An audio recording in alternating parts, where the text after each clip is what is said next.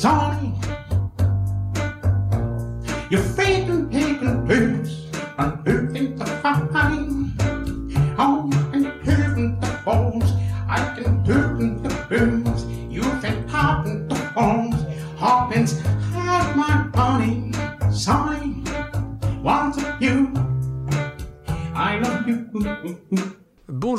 Et bonjour à tous et bienvenue dans le 14e épisode de Super Cover Battle, le podcast qui grave dans l'alu les reprises à la manière de Super Ciné Battle. Dans la série, nos auditeurs et auditrices sont formidables, quelques morceaux choisis, je cite. Vous vous êtes toujours demandé quel était le point commun entre Laurie, Kate Middleton, Kaka ou Karine Ferry, à part qu'ils sont nés en 82, et bah c'est pas ici que vous l'apprendrez.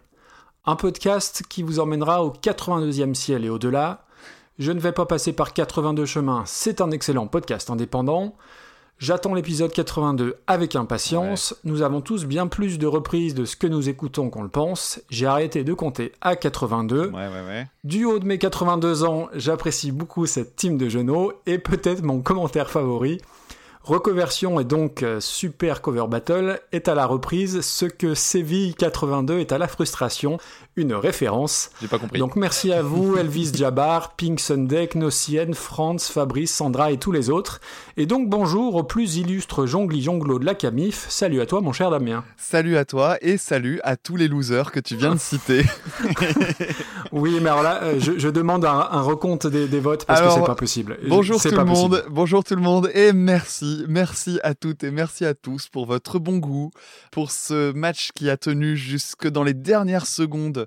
Vraiment un, un suspense insoutenable. Je viens de revérifier, je viens de refaire les comptes, Maxime. Mais non, Maxime, voici le résultat final. Roulement de tambour. non, je peux pas le croire. La team 36 a récolté en vote unique, je précise bien vote unique, 17 points. La team 82 en a récolté 16. 17-16, Oh t'es sérieux? Mais non. Et ouais, je t'assure. Euh, Est-ce qu'on a, les votes de la Floride ou pas.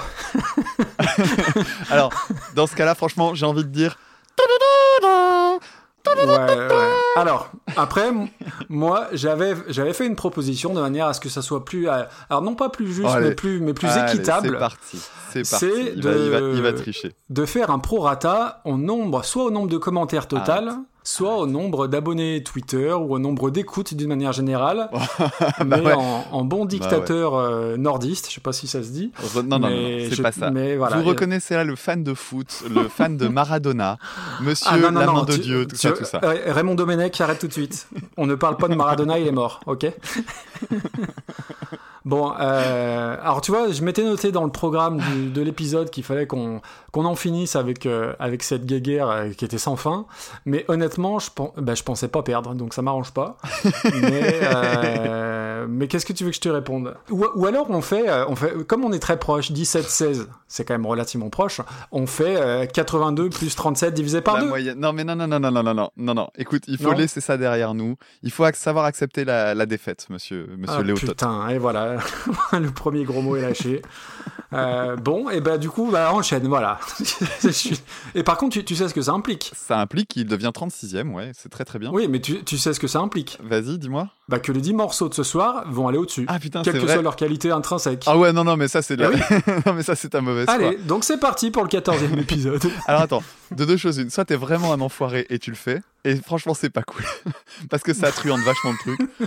Et le problème c'est que je te connais pas assez bien pour savoir si tu vas aller jusque là. Mais je pense que ce serait mettre en risque la, la qualité de ce programme. Et je pense que tu es quelqu'un de suffisamment juste, honnête et droit pour éviter ce genre de bévue qui mettrait à mal ta crédibilité. Qui est-ce qui n'a pas hésité une seule seconde à mettre à mal la qualité du podcast en essayant de caser des mots que euh, les auditeurs et auditrices lui avaient refourgués Hein? Bon.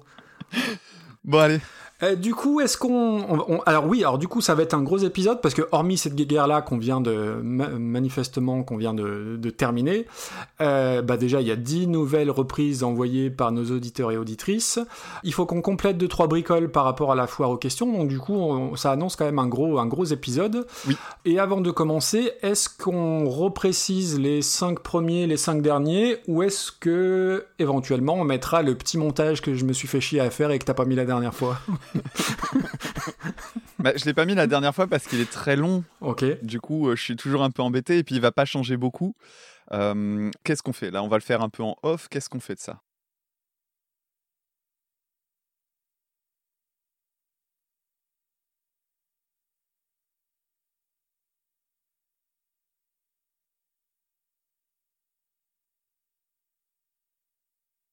Donc euh, en off, on a tranché. On va vous euh, dire oralement les 5 premières places et les 5 dernières. Et à la fin du bêtisier, on vous fourguera le petit montage qui va bien.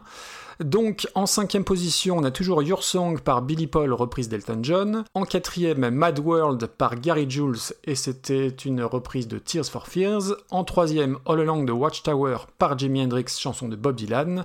En deux, Alléluia par Jeff Buckley, l'original est de Leonard Cohen. Et toujours devant, depuis, depuis pas mal de temps, Imagine par A Perfect Circle qui reprenait John Lennon. Et pour le bas, je te laisse, euh, je te laisse annoncer la, Bah oui, le beau quintet. je, je me doute bien.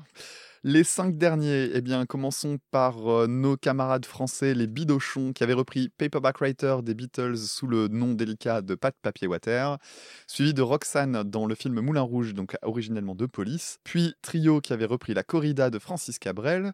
On en arrive à une reprise d'Eagles de Hotel California par Eddie Fitzroy and Big Star. Et enfin, notre chef-d'œuvre et euh, notre truc qui va casser Internet. Franchement, c'est une grande fierté. Alors, je vais vous expliquer dans une minute. Mais Les Corons par le collectif métissé de Pierre Bachelet.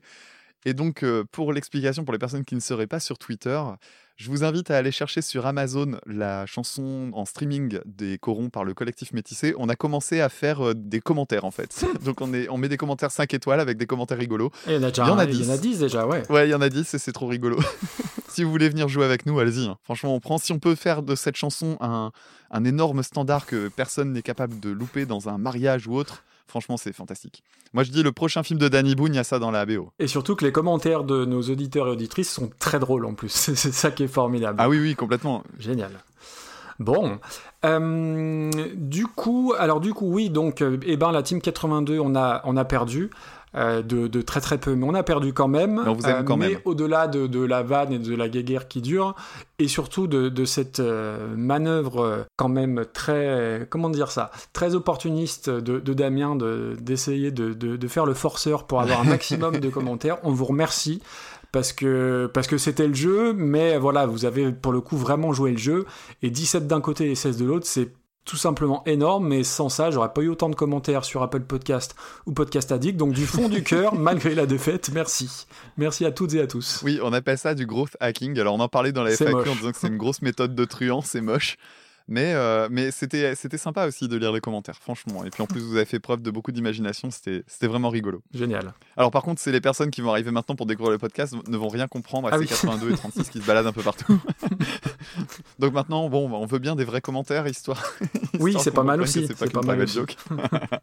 bon alors du coup, c'est c'est ta semaine, Maxime, donc c'est toi qui as choisi le pins. Ouais, donc du coup, il faut que je choisisse aussi euh, celui avec lequel on va, on va attaquer. Pour euh, commencer cet épisode, on va parler d'un tube de Christina Aguilera qui remonte à 1999. Souvenez-vous, souvenez-vous, souvenez-vous, Jenny in a Battle, qui nous est envoyé par Joël Roblochon, et c'est une reprise par les Scott Bradley Postmodern Jukebox. C'est parti.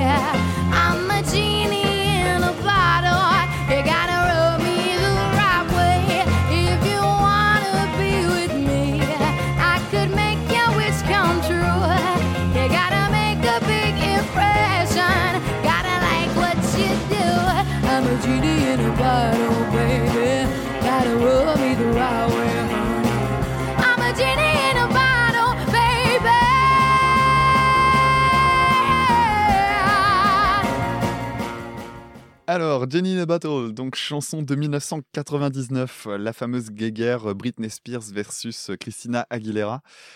Pour tout dire, c'est une chanson que j'aime bien. C'est commençons fort, allez.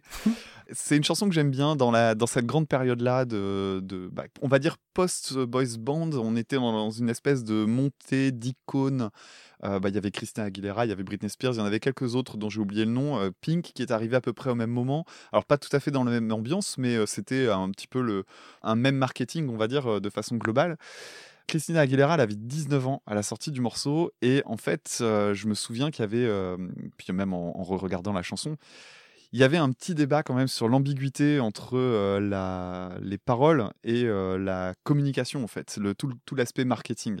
C'est-à-dire que la chanson, en fait, Christina Aguilera est revenue sur les paroles parce qu'on l'a critiquée en disant que euh, c'était une chanson qui était lascive, qui parlait de- d'adolescente, qui parlait de sexualité, elle-même étant très jeune et étant bien sexualisée dans son marketing. Bah voilà, on lui a reproché effectivement d'aller flatter les bas instincts et en plus de ça sur Mm. les adolescentes. Donc c'est pas génial, génial.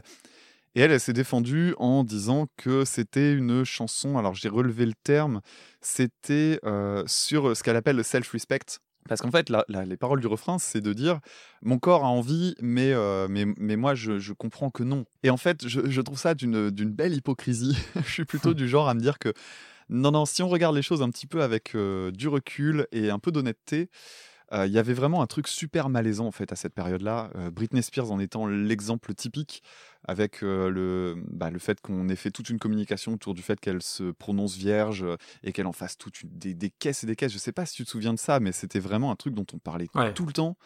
Euh, les clips, c'était dans des lycées, euh, et en même temps, c'était super suggestif. Et je suis pas là pour faire le prude de service, mais franchement, à un moment donné, euh, faut pas oublier que la musique, surtout dans ces milieux-là, c'est un commerce. Et là, clairement, on faisait un commerce sur la sexualisation des, des jeunes femmes. Ah bah c'était couette et jupe plissée, c'est ça. hein. Ouais, voilà, c'est ça. Et c'était super gênant. Et euh, Christina Aguilera, bah, ça, ça a continué en fait après, hein, parce qu'il y a eu toute la période. bah, même, même Britney Spears d'ailleurs, euh, de son côté, hein, il y a eu son I'm a Slave for You. Euh, du côté de Christina Aguilera, il y avait tout l'aspect Moulin Rouge et tout ça, où il y avait aussi pas mal de trucs dans ce goût-là.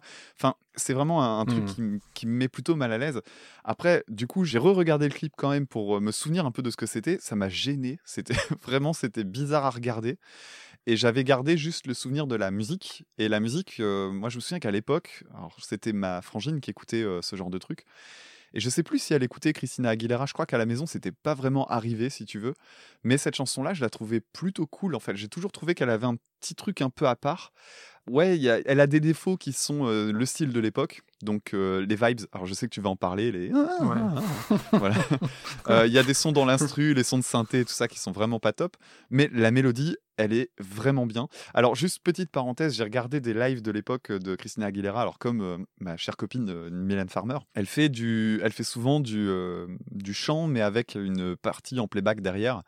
N'empêche que tu as alors notamment une vidéo qui date de 99, je crois bien, et c'était sur un live télé où clairement son micro est en route et j'ai été méga bluffé quand même. Parce que c'est vraiment, on peut se dire, ouais, pour du marketing, tout ce que tu veux, elle sait chanter. Et c'est vraiment loin d'être nul. Donc voilà, donc euh, moi j'étais plutôt content de tomber sur Jenny the Battle et puis surtout euh, Scott Bradley.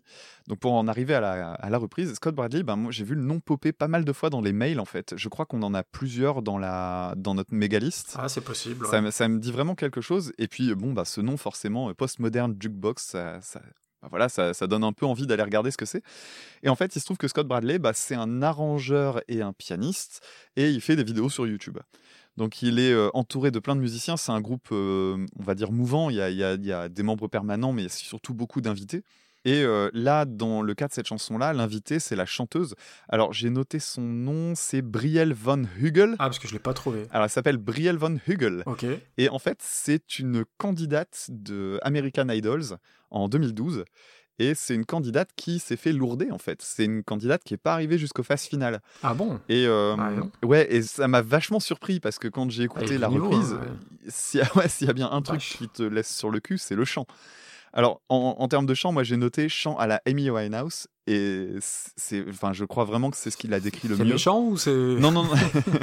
non, non, pas du tout. Euh, Amy Winehouse, c'est admirable. hein, sa, sa façon de chanter, c'est c'est quand même quelque chose d'assez fascinant. Et, et là, elle a une façon de chanter qui rappelle vraiment ça. Et puis, euh, bon, bah voilà, le mec, euh, donc Scott Bradley, qui est un, un arrangeur, c'est pas un petit arrangeur. hein. Franchement, il y a du boulot. La reprise là, je trouve vraiment qu'elle est, elle, est super. Ce dont on se rend pas compte quand on l'écoute, c'est que apparemment c'est une prise live parce que c'est tiré de la vidéo. J'ai comparé avec la vidéo, ça a l'air d'être exactement la même. Et donc, en termes d'instruments, il y a quasiment rien. Il y a un guitariste, il y a un bassiste, il y a un batteur. Il y a lui qui est derrière le clavier, donc le, il joue avec un mélotron et un piano.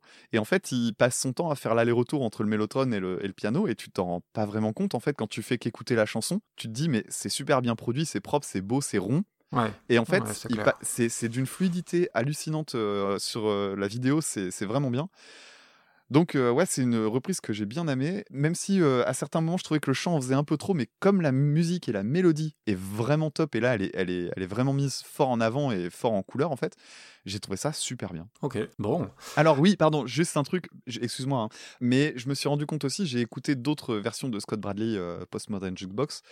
Il faut quand même aussi admettre que c'est un truc très inégal. C'est-à-dire que euh, des- j'ai écouté d'autres reprises, même des reprises qui ont beaucoup de succès, et il y en a des vachement moins bien, qui sont vachement moins inspirées, euh, qui sont bien moins intéressantes. T'as un exemple? Ben, alors j'ai pas envie de les dire parce que en fait, je sais qu'il y en a qui peuvent popper. Ah, on les a Donc, dans la du coup, liste j'ai pas envie d'en parler. Et euh, mais pour te donner une idée, celle-ci, elle est dans la moyenne haute en termes de notoriété. Elle est à 3 millions et demi de vues sur Internet. Sachant que celle qui a le plus de succès, c'est Creep. Et Creep, elle est montée à 89 millions. Voilà, voilà. Ben écoute, pour moi, Christina Aguilera, j'ai jamais été trop client. Je connais deux chansons, celle-ci et You're Beautiful, là. Oui, effectivement. ouais. Euh, alors, ça va être sans doute peut-être très réducteur, mais pour moi, c'est l'archétype de la. Elle est bien, d'ailleurs, celle-là. Oui, oui, la chanson est pas mal, mais voilà, pour moi, c'est l'archétype de la star des années 2000 qu'on va recycler comme juré de The Voice aux États-Unis. Je crois que Oui, c'est ce qu'elle a été d'ailleurs. Euh, et en, en fouinant un peu sur elle, ben, j'ai découvert qu'elle était un peu le, la Zidane de la pop américaine, puisqu'elle a fait des pubs pour Coca, Motorola, Skechers, Virgin Mobile, Mercedes, Pepsi, Ericsson, Orange, CA, Oreo et Tutti Quanti. C'est quoi Tutti Quanti comme marque C'est une marque de chaussures italiennes, les, les Tutti Quanti. et, euh, et, pff, la chanson, alors est-ce que c'est Shakira, est-ce que c'est Britney, est-ce que c'est Jennifer Lopez ou Christina Aguilera? Bah, L'impression qu'elles sont un peu toutes interchangeables, ces minettes à l'époque. Et bah, tu l'as très bien dit, et c'était ma première note, c'est les vibes R&B façon année 2000, mais c'est insupportable. Par contre, là où tu as raison, c'est qu'il y a, c'est un vrai gros bon titre de pop, dans le sens, euh, c'est super catchy et efficace. Moi, je l'ai eu dans la tête pendant deux jours. Pareil. Après, les, les- sur les couplets, je trouve qu'il y a un vrai côté à la Michael Jackson, et plus euh, Jennifer Lopez sur les refrains. Alors, ça a beaucoup, beaucoup vieilli, et notamment euh, pas mal de sons de synthé, et puis à un Mhm. moment donné, t'as un, piano qui arrive de nulle part. Mais euh, ouais, ça reste un, un titre qui, est- qui te reste dans les oreilles, même si c'est super chargé. Et alors, je fais pas plus long parce que t'as as dit le plus, le plus important sur Christina Aguilera. Et je sais pas pourquoi, pour Scott Bradley Postmodern Jukebox, euh, j'avais pas percuté que ça avait popé dans, la- dans les listes, et j'étais persuadé que c'était un autre groupe de, de brass band, Ah. comme on avait eu pour euh, Youngblood et Pastime Paradise. Donc quand j'ai lancé la playlist, j'étais persuadé, mais j'aurais mis ma, ma main à couper, que c'était un, un énième groupe de brass band. Donc je me suis dit, bon, le nom je connais pas, de toute façon je suis nul en fanfare. et je regarde sur Spotify avant de, de lancer le truc et je vois que ça reprend Creep, Seven Nation Army, etc. Donc je me dis, voilà, on va être à fond là-dedans. Et en fait, bah pas du tout. Et j'ai été super, super étonné. Alors, euh, t'as bien fait de donner le, le nom de la chanteuse parce que c'est un truc de fou, quoi. Ah ouais, Elle a vraiment un- une voix incroyable, que ce soit dans les, les- les moments calmes ou euh, quand elle, elle sature un petit peu plus, bah, c'est super efficace. Euh, moi, musicalement, j'ai beaucoup aimé la- les petites lignes de gratte en, en palm muting, c'est-à-dire en, en étouffant un peu, un, un peu les cordes, très tendu, très, très swing finalement.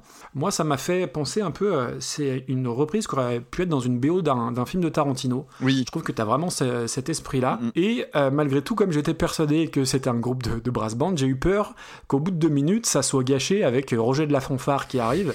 et, et pas du tout. Et au final, c'est bien plus épuré que la version originale. Ça la dénature pas et surtout, ça met en. Comment dire Ça met en exergue bah, l'efficacité et le, le tube que c'est, tout simplement. Ouais. Et euh, voilà, il y a, il y a mille idées à la seconde, et puis surtout, à la voix, elle est, elle est dingue, quoi. Alors, tu vois, j'avais même hésité à la mettre en pins, et ça fait partie des chansons de cet épisode-là que j'ai réécouté par la suite, vraiment par plaisir. Et la reprise est, je, je trouve, infiniment plus euh, meilleure que l'original, et puis plus maline, quelque Mhm. part. Plus fine. Ouais, puis elle met en valeur le, le, le côté purement mélodique de la Et chanson. elle met en valeur le. Exactement, exactement. C'est là que tu vois l'importance de l'arrangement, quoi. Le travail d'arrangeur, c'est là que tu, c'est là que c'est sublimé quand même. Donc du coup, euh, ouais, moi j'ai envie de mettre ça. euh, alors je sais pas euh, si t'avais regardé un petit peu dans, au niveau du classement, si c'était premier tiers, euh, voilà. Pour moi, c'est premier tiers euh, sans hésiter. Ouais, on est d'accord. Euh, Ah bah attends, il y avait Ben l'oncle Soul qui avait repris Seven Nation Army un peu dans, dans le genre. Ouais, euh, 26ème. mm, mm. Et ben moi rien que pour la voix de la nana, j'ai envie de mettre ça ben, un peu Ouais, au-dessus. ouais, quoi. moi je verrais bien ça au-dessus aussi. Ouais, je- on, se met, on se met à cet endroit-là? Parfait, ça me va. Et jusqu'à, tu vois, jusqu'à ce matin, j'hésitais à la mettre, à la mettre en place. Ah oui, je comprends. hein. Non, non, c'était très très chouette. Et puis surtout, je m'attendais tellement à un truc avec des corps et, et des majorettes que j'ai été doublement agréablement surpris, quoi. Et donc merci à Joël, euh, à Joël Roblochon. Alors, la chanson suivante, le tirage au sort a été effectué et je me rends compte qu'on a oublié de rappeler les règles. Donc, si vous êtes nouveau ou Oui. nouvelle dans, dans l'émission, eh bien, vous allez vite vous rendre compte du concept. On parlera tout à l'heure du titre auditeur quand, euh, quand le moment sera venu. Ouais. Alors, euh, donc, on va s'intéresser à la quatrième chanson de la liste, à savoir Les Cactus de Jacques Dutronc en 1967, repris par les Last Shadow Puppets en 2016. Il y a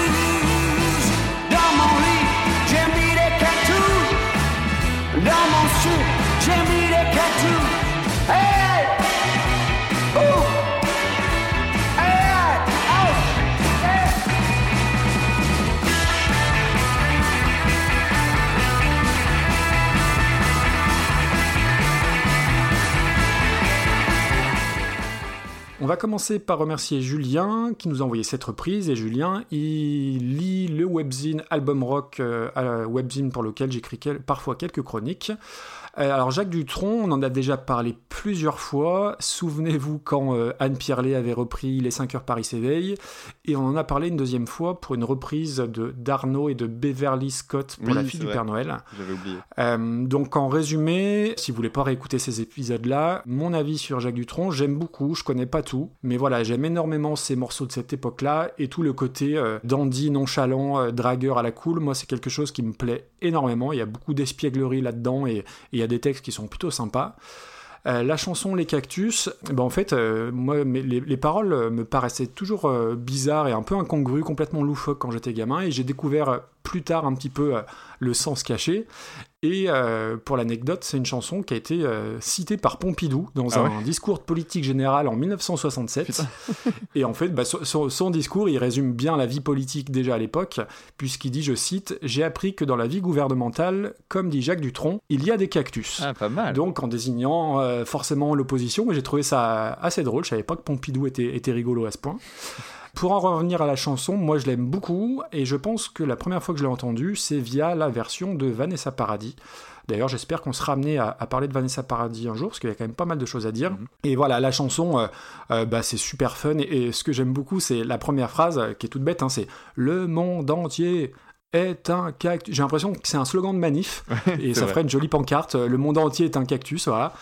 Et euh, voilà, il y a un pont qui est super psychédélique, limite bruyant, mais, mais ça passe. Alors la prod de l'époque, elle est, elle est pas dingue, hein, les, les guitares sont quand même super loin. Mais ce que j'aime beaucoup dans cette chanson, c'est, bah, j'ai l'impression que c'est la BO du Péril Jeune. Et rien que ça, bah voilà, ça me, ça me plaît. C'est une vraie bonne chanson, bien plus caustique et importante que ce qu'on peut croire. Et d'ailleurs, l'importance, on le voit, elle a été reprise par des artistes anglo-saxons. Par contre, gros gros point faible, et ça on va y revenir souvent ce soir, c'est qu'il y a le pire fade-out de l'histoire de Super Cover Battle. Je crois que le fade out sur l'original, il- il dure 20 secondes. Euh, on dirait moi au début que je faisais du podcast quand, avec, sur GarageBand qui baissait d'un coup le volume. c'est affreux. Mais malheureusement, c'est pas la seule chanson du soir où il y a des horribles fade out. Je pense qu'il y a une thématique. Ouais, j'ai arrêté de les noter, moi. Ah bah, bah, c'est la moitié, c'est même plus de la moitié je crois. Et puis la reprise des Last Shadow Puppets. Alors je crois que j'en ai parlé quand on avait parlé des Arctic Monkeys. Moi c'est un groupe que j'aime énormément énormément. Euh, donc pour faire simple c'est euh, Alex Turner, le chanteur leader des Arctic Monkeys, et Miles Kane qui était avant dans un groupe anglais qui s'appelait The Rascals qui est maintenant en solo et qui est un vrai petit génie de la pop anglaise. Et ils ont sorti un premier album qui s'appelle The Age of Understatements, qui remonte à 2008. Et si tu le connais pas, et si vous, auditeurs et auditrices, vous le connaissez pas ça, il faut absolument écouter. C'est un petit chef-d'œuvre de, de pop blindé, euh, d'orchestration à l'ancienne, à la Bird Bacharach, hein, euh, pour citer un nom qui te parle. Ah. Euh, mais- mettez pause, allez écouter ça, vous mettez Standing Next to Me ou My Mistakes Were Made for You, et c'est absolument magnifique. Donc c'est le premier album. Le deuxième album, qui est à peut-être, je sais pas, peut-être 3-4 ans, est un peu, un peu différent, un peu plus arrogant dans l'attitude. On met un peu plus de temps à l'apprécier, mais c'est un vrai, vrai bon album. Et pour ce qui est de leur reprise des Cactus, je la connaissais via une vidéo de moyenne qualité sur YouTube, et je n'avais jamais écouté leur version euh, studio, entre guillemets, puisque c'est une version studio sur un des bonus du, du deuxième album, justement. Et euh, bah là, du coup, je suis beaucoup moins, beaucoup moins emballé. Euh, déjà, de la même façon que Metronomy avait du mal avec le français dans la cover de Clara Luciani, bah là, c'est un petit peu la même chose avec Alex Turner. C'est-à-dire que c'est plus dans son slip qu'il met des cactus, c'est dans son sweat, il met des cactus. Et tout de suite, bah, ça le fait moins. Alors après, je, je sais que le français est une langue euh, difficile à parler et donc à chanter, mais... euh, et puis je pense que voilà, c'est le type de chanson qui est pas facilement adaptable en anglais. Après, musicalement, le son est un peu cracra, t'as as une spatialisation qui est un peu bizarre. Si, j'ai bien aimé la ligne de basse. Après, t'as, je trouve à un moment donné, tu as l'entrée des violons, mais qui est un peu presque trop subtil, qu'on n'entend pas assez. Ça passe à gauche, ça passe à droite, c'est un peu bizarre. Et puis, c'est plus long que la version originale, et je trouve que c'est le, le genre de chanson euh, qui, pour être percutante, doit être courte. Mhm. Et là, euh, alors ils ont le bon goût de pas mettre un fade-out, mais ils ont le mauvais goût de la, de la rallonger un peu. Et euh, au bout d'une minute, t'as compris quoi. Et, et sur- et surtout, je trouve, euh, avant de te laisser la parole, pardon, ça ne rend pas du tout honneur au magnifique travail qu'ils font à côté. Et, et c'est un délire de pote en fait. Faut pas voir ça au-delà de ça, je pense. Tu dis délire de pote, euh, c'est une des phrases que j'ai notées. Alors je reviens rapidement sur les cactus, je vais pas faire long euh, sur Dutron, puisque euh, je vais même pas faire du tout sur Dutron, parce que j'ai pas grand chose à dire. Euh, on en a déjà parlé beaucoup. Les... Je vais juste revenir sur les paroles, tu, tu parlais du côté un peu cryptique. Alors c'est vrai, c'est un texte qui est facétieux et que je comprenais pas quand j'étais gamin non plus. Ah bah oui. Et en fait, c'est un texte qui est plutôt critique. C'est un peu typique de la jeunesse pré-68, mais sauf que bon, bah, faut voir un peu ce qui est euh, Dutronc à ce moment-là. Lui, c'est quelqu'un qui est plutôt opposé au yéyé, qui est très cynique, mais il, il parle quand même des mêmes sujets. Il parle de l'argent, il parle de la de liberté, de liberté sexuelle notamment au travers du texte. Mhm. Donc c'est un texte intéressant, mais c'est pas de Dutronc, faut le rappeler. La plupart des textes de Dutronc n'étaient pas de lui. hein. Enfin, les chansons qu'il chantait n'étaient pas de lui. Là, c'est des paroles de Jacques Lanzmann, qui est un de ses plus grands collaborateurs. C'est lui qui avait écrit ben, 5 heures. Ouais. C'est lui qui a écrit L'Opportuniste, chanson que j'aime énormément. Je crois que c'est la première chanson que j'ai écoutée de Dutronc et que j'ai aimée. Euh, j'aime les filles et, et pas mal d'autres. Euh, D'ailleurs, petite parenthèse sur Jacques Lanzmann, j'ai appris en, regardant un petit peu, lui était auteur de romans et il s'est toujours considéré avant tout comme auteur de romans. Sauf que bah, la musique, ça lui a rapporté de la thune. donc il a continué à être parolier et donc ça lui a permis, bah, du coup, à mon avis, de vivre plutôt confortablement et de continuer son métier d'auteur de romans tranquillou dans son coin. Hmm. Mais il y a eu un petit conflit euh, posthume entre la famille Lanzmann et euh, Dutronc. Parce que Dutronc apparemment a dit qu'en gros c'est lui qui dictait les idées et que Lanzmann se débrouillait après et tout ça. Et il a un peu tiré la couverture euh, Mhm. alors que bah, Lanzmann n'est plus trop là pour en parler. C'est pas Ouais, très élégant. c'est- moche. C'est plutôt moche. Alors, je vais, je vais pas revenir très longtemps sur la chanson. Moi, c'est une chanson que j'aime plutôt bien, mais euh, bon, c'est pas une chanson que j'écoute pour mon plaisir, mais je la trouve toujours sympathique quand elle passe, en fait, tout simplement. Et euh, je trouve que dans cette période-là, 1967, donc pour cette, pour cette chanson, c'est très Beatlesien, en fait, mais de la première période. C'est euh, vraiment un instrumental qui, qui ressemble vraiment à cette énergie-là qu'on avait en Oui. Angleterre. C'est vrai. Et pour ce qui est de la reprise, bah, je suis vraiment soulagé que tu, que tu dises ça parce que euh, franchement, je l'ai. Je je... Ouais, c'est pas, c'est pas terrible. Ah ouais, j'étais Mm. affligé. Euh, alors le premier truc, c'est effectivement le son qui est alors euh, mal mixé, c'est une chose, mais dégueulasse. euh, vraiment, ça, je pense que c'est encore le terme le plus technique approprié à ce moment-là. Euh, T'as une balance qui est complètement déséquilibrée, t'en as parlé. Tu parlais euh, de la basse. Moi, le truc qui m'a choqué le plus, mais vraiment le plus, c'est la batterie. D'abord, euh, le son de batterie. J'ai l'impression d'écouter une batterie en toc. on dirait une batterie de magasin de musique pour enfants. Ouais. Le jeu, alors c'est c'est surtout le jeu en fait, le jeu du batteur. Je sais pas qui est ce mec, mais là il vient de me donner envie de ne jamais l'écouter. J'ai eu l'impression d'écouter un jeu de fanfare municipale. En fait, tu sais, euh, il, est toujours sur sa caisse claire et dès qu'il peut, c'est ta ta ta ta ta ta ta. Et en fait, c'est insupportable, mais au bout de quelques secondes, parce que faut bien se rendre compte que la chanson de Dutronc commence par un passage de caisse claire mmh. et c'est un truc super emblématique en fait. La batterie, elle est importante dans cette chanson. Et là, le mec, il fait n'importe quoi de bout en bout. C'est pénible. J'avais envie de lui dire, mais vire ta caisse claire, putain. Ensuite, l'accent lourdingue, les cordes et l'orgue qui sont mais complètement dans le mix. C'est-à-dire qu'ils en ont mis, tu sais pas pourquoi, parce que de toute façon, on s'en sert pas, on s'en fout. Et tu disais euh, délire de copain, euh, ouais, c'est ça, délire de copain, mais vite torché. Et pour moi, ça n'a absolument aucun intérêt. Je ne comprends pas pourquoi ça a été Après, je, je crois vraiment que c'est un, un- un délire fait très tard. C'est une chute d'une chute d'une chute de Ouais. studio et qu'ils ont dû mettre sur une énième réédition de l'album parce que voilà, c'est connu qu'ils ont repris cette chanson, mais bien souvent c'était euh, dans des lives, des buffs, des. Enfin, donc je pense que euh, l'intention, elle est pas de sortir une reprise nickel, elle est juste de mettre ça là parce qu'ils l'avaient sur leur bande et qu'ils l'ont fourni Mhm. Avec quoi. Ouais, en fait, ça s'adresse uniquement aux fans et je pense que quand t'es français, je vois pas comment tu peux vraiment profiter de cette chanson. Je sais pas si Ah bah, en étant ouais. euh, étranger, est-ce que c'est pas un petit truc un peu exotique? Parce que voilà, c'est une chanson française et tout ça, donc peut-être qu'elle a un petit cachet. Par contre, en étant français, en connaissant Dutron, euh, je pense que même quand t'es fan, tu te dis juste ouais, bon, je passe celle-ci. En concert peut-être, why not, mais Bah, pour, pour le coup, oui, pour être très fan des deux, de leurs deux albums, et, et je redis tout ce que j'ai dit hein, sur leur Mhm. musique, euh, ça n'a pas de sens. Et, et ce qu'ils font d'habitude leur c'est beaucoup plus euh, soigné, beaucoup plus euh, euh, fouillé, beaucoup plus classe. Quoi. Il y a pas, enfin, c'est vraiment, faut pas. Si vous connaissez pas le groupe, faut pas juger par rapport à ça. D'accord. Alors, on en fait quoi de ça, du coup? Moi, je t'avoue, je pense à deux chansons, en fait. Ça m'a fait forcément penser à l'échec Anne Pierlet. Du coup, ça me fait dire, mais est-ce qu'on aura Ah un ouais, jour bah une... non, c'est au-dessus. C'est, c'est au-dessus. Oui, oui. Mais est-ce qu'un jour, on aura une reprise convenable de Dutron? Euh, Ça ah oui, parce qu'elle était ratée, l'autre. ouais. Et l'autre, ça m'avait fait penser à The Cure, qui avait euh, repris je sais plus quel morceau. Et, Foxy Lady. était, euh, Ouais. Où j'avais pas compris non plus.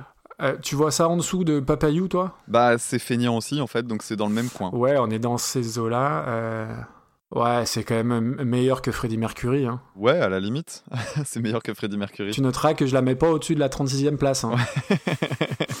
J'a- j'a- j'apprécie, j'apprécie. Ouais, punaise. donc, du coup, euh, 113e, c'est ça? Ouais, moi, dans ces eaux-là, euh, c'est-à-dire qu'on est entre Smells Like Teen Spirit des affreux Chaka et The Great Pretender par Freddie Mercury. Ouais. Allez, vendu. Ça, c'est fait. Tac. Alors on continue et cette fois-ci on va s'intéresser à la chanson Can't Take My Eyes Off You de. Mhm. euh, Alors c'est, on nous avait proposé de Gloria Gaynor, mais je vais te laisser préciser. Alors déjà, c'est François, alias Captain Fracas, qui nous a envoyé donc euh, Can't Take My Eyes Off You de Laurie Neal et original de Gloria Gaynor. Enfin, je sais pas si François voulait parler de l'original en, en citant Gloria Gaynor, sauf que la version de Gloria Gaynor, c'est déjà une reprise, et que l'original, on la doit à Frankie Valli en 1967, et que Gloria Gaynor l'a reprise en 1991. Et c'est Laurie Neal, euh, donc on va juger aujourd'hui, qui l'a reprise en 1998.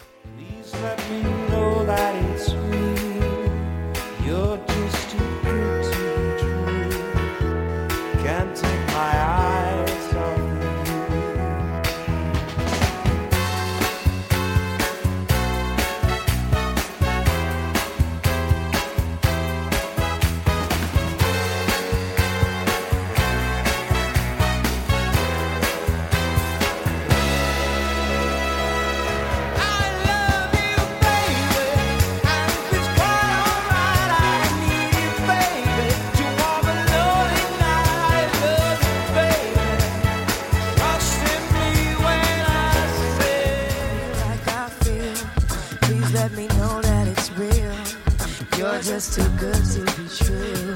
Can't take my eyes off you. I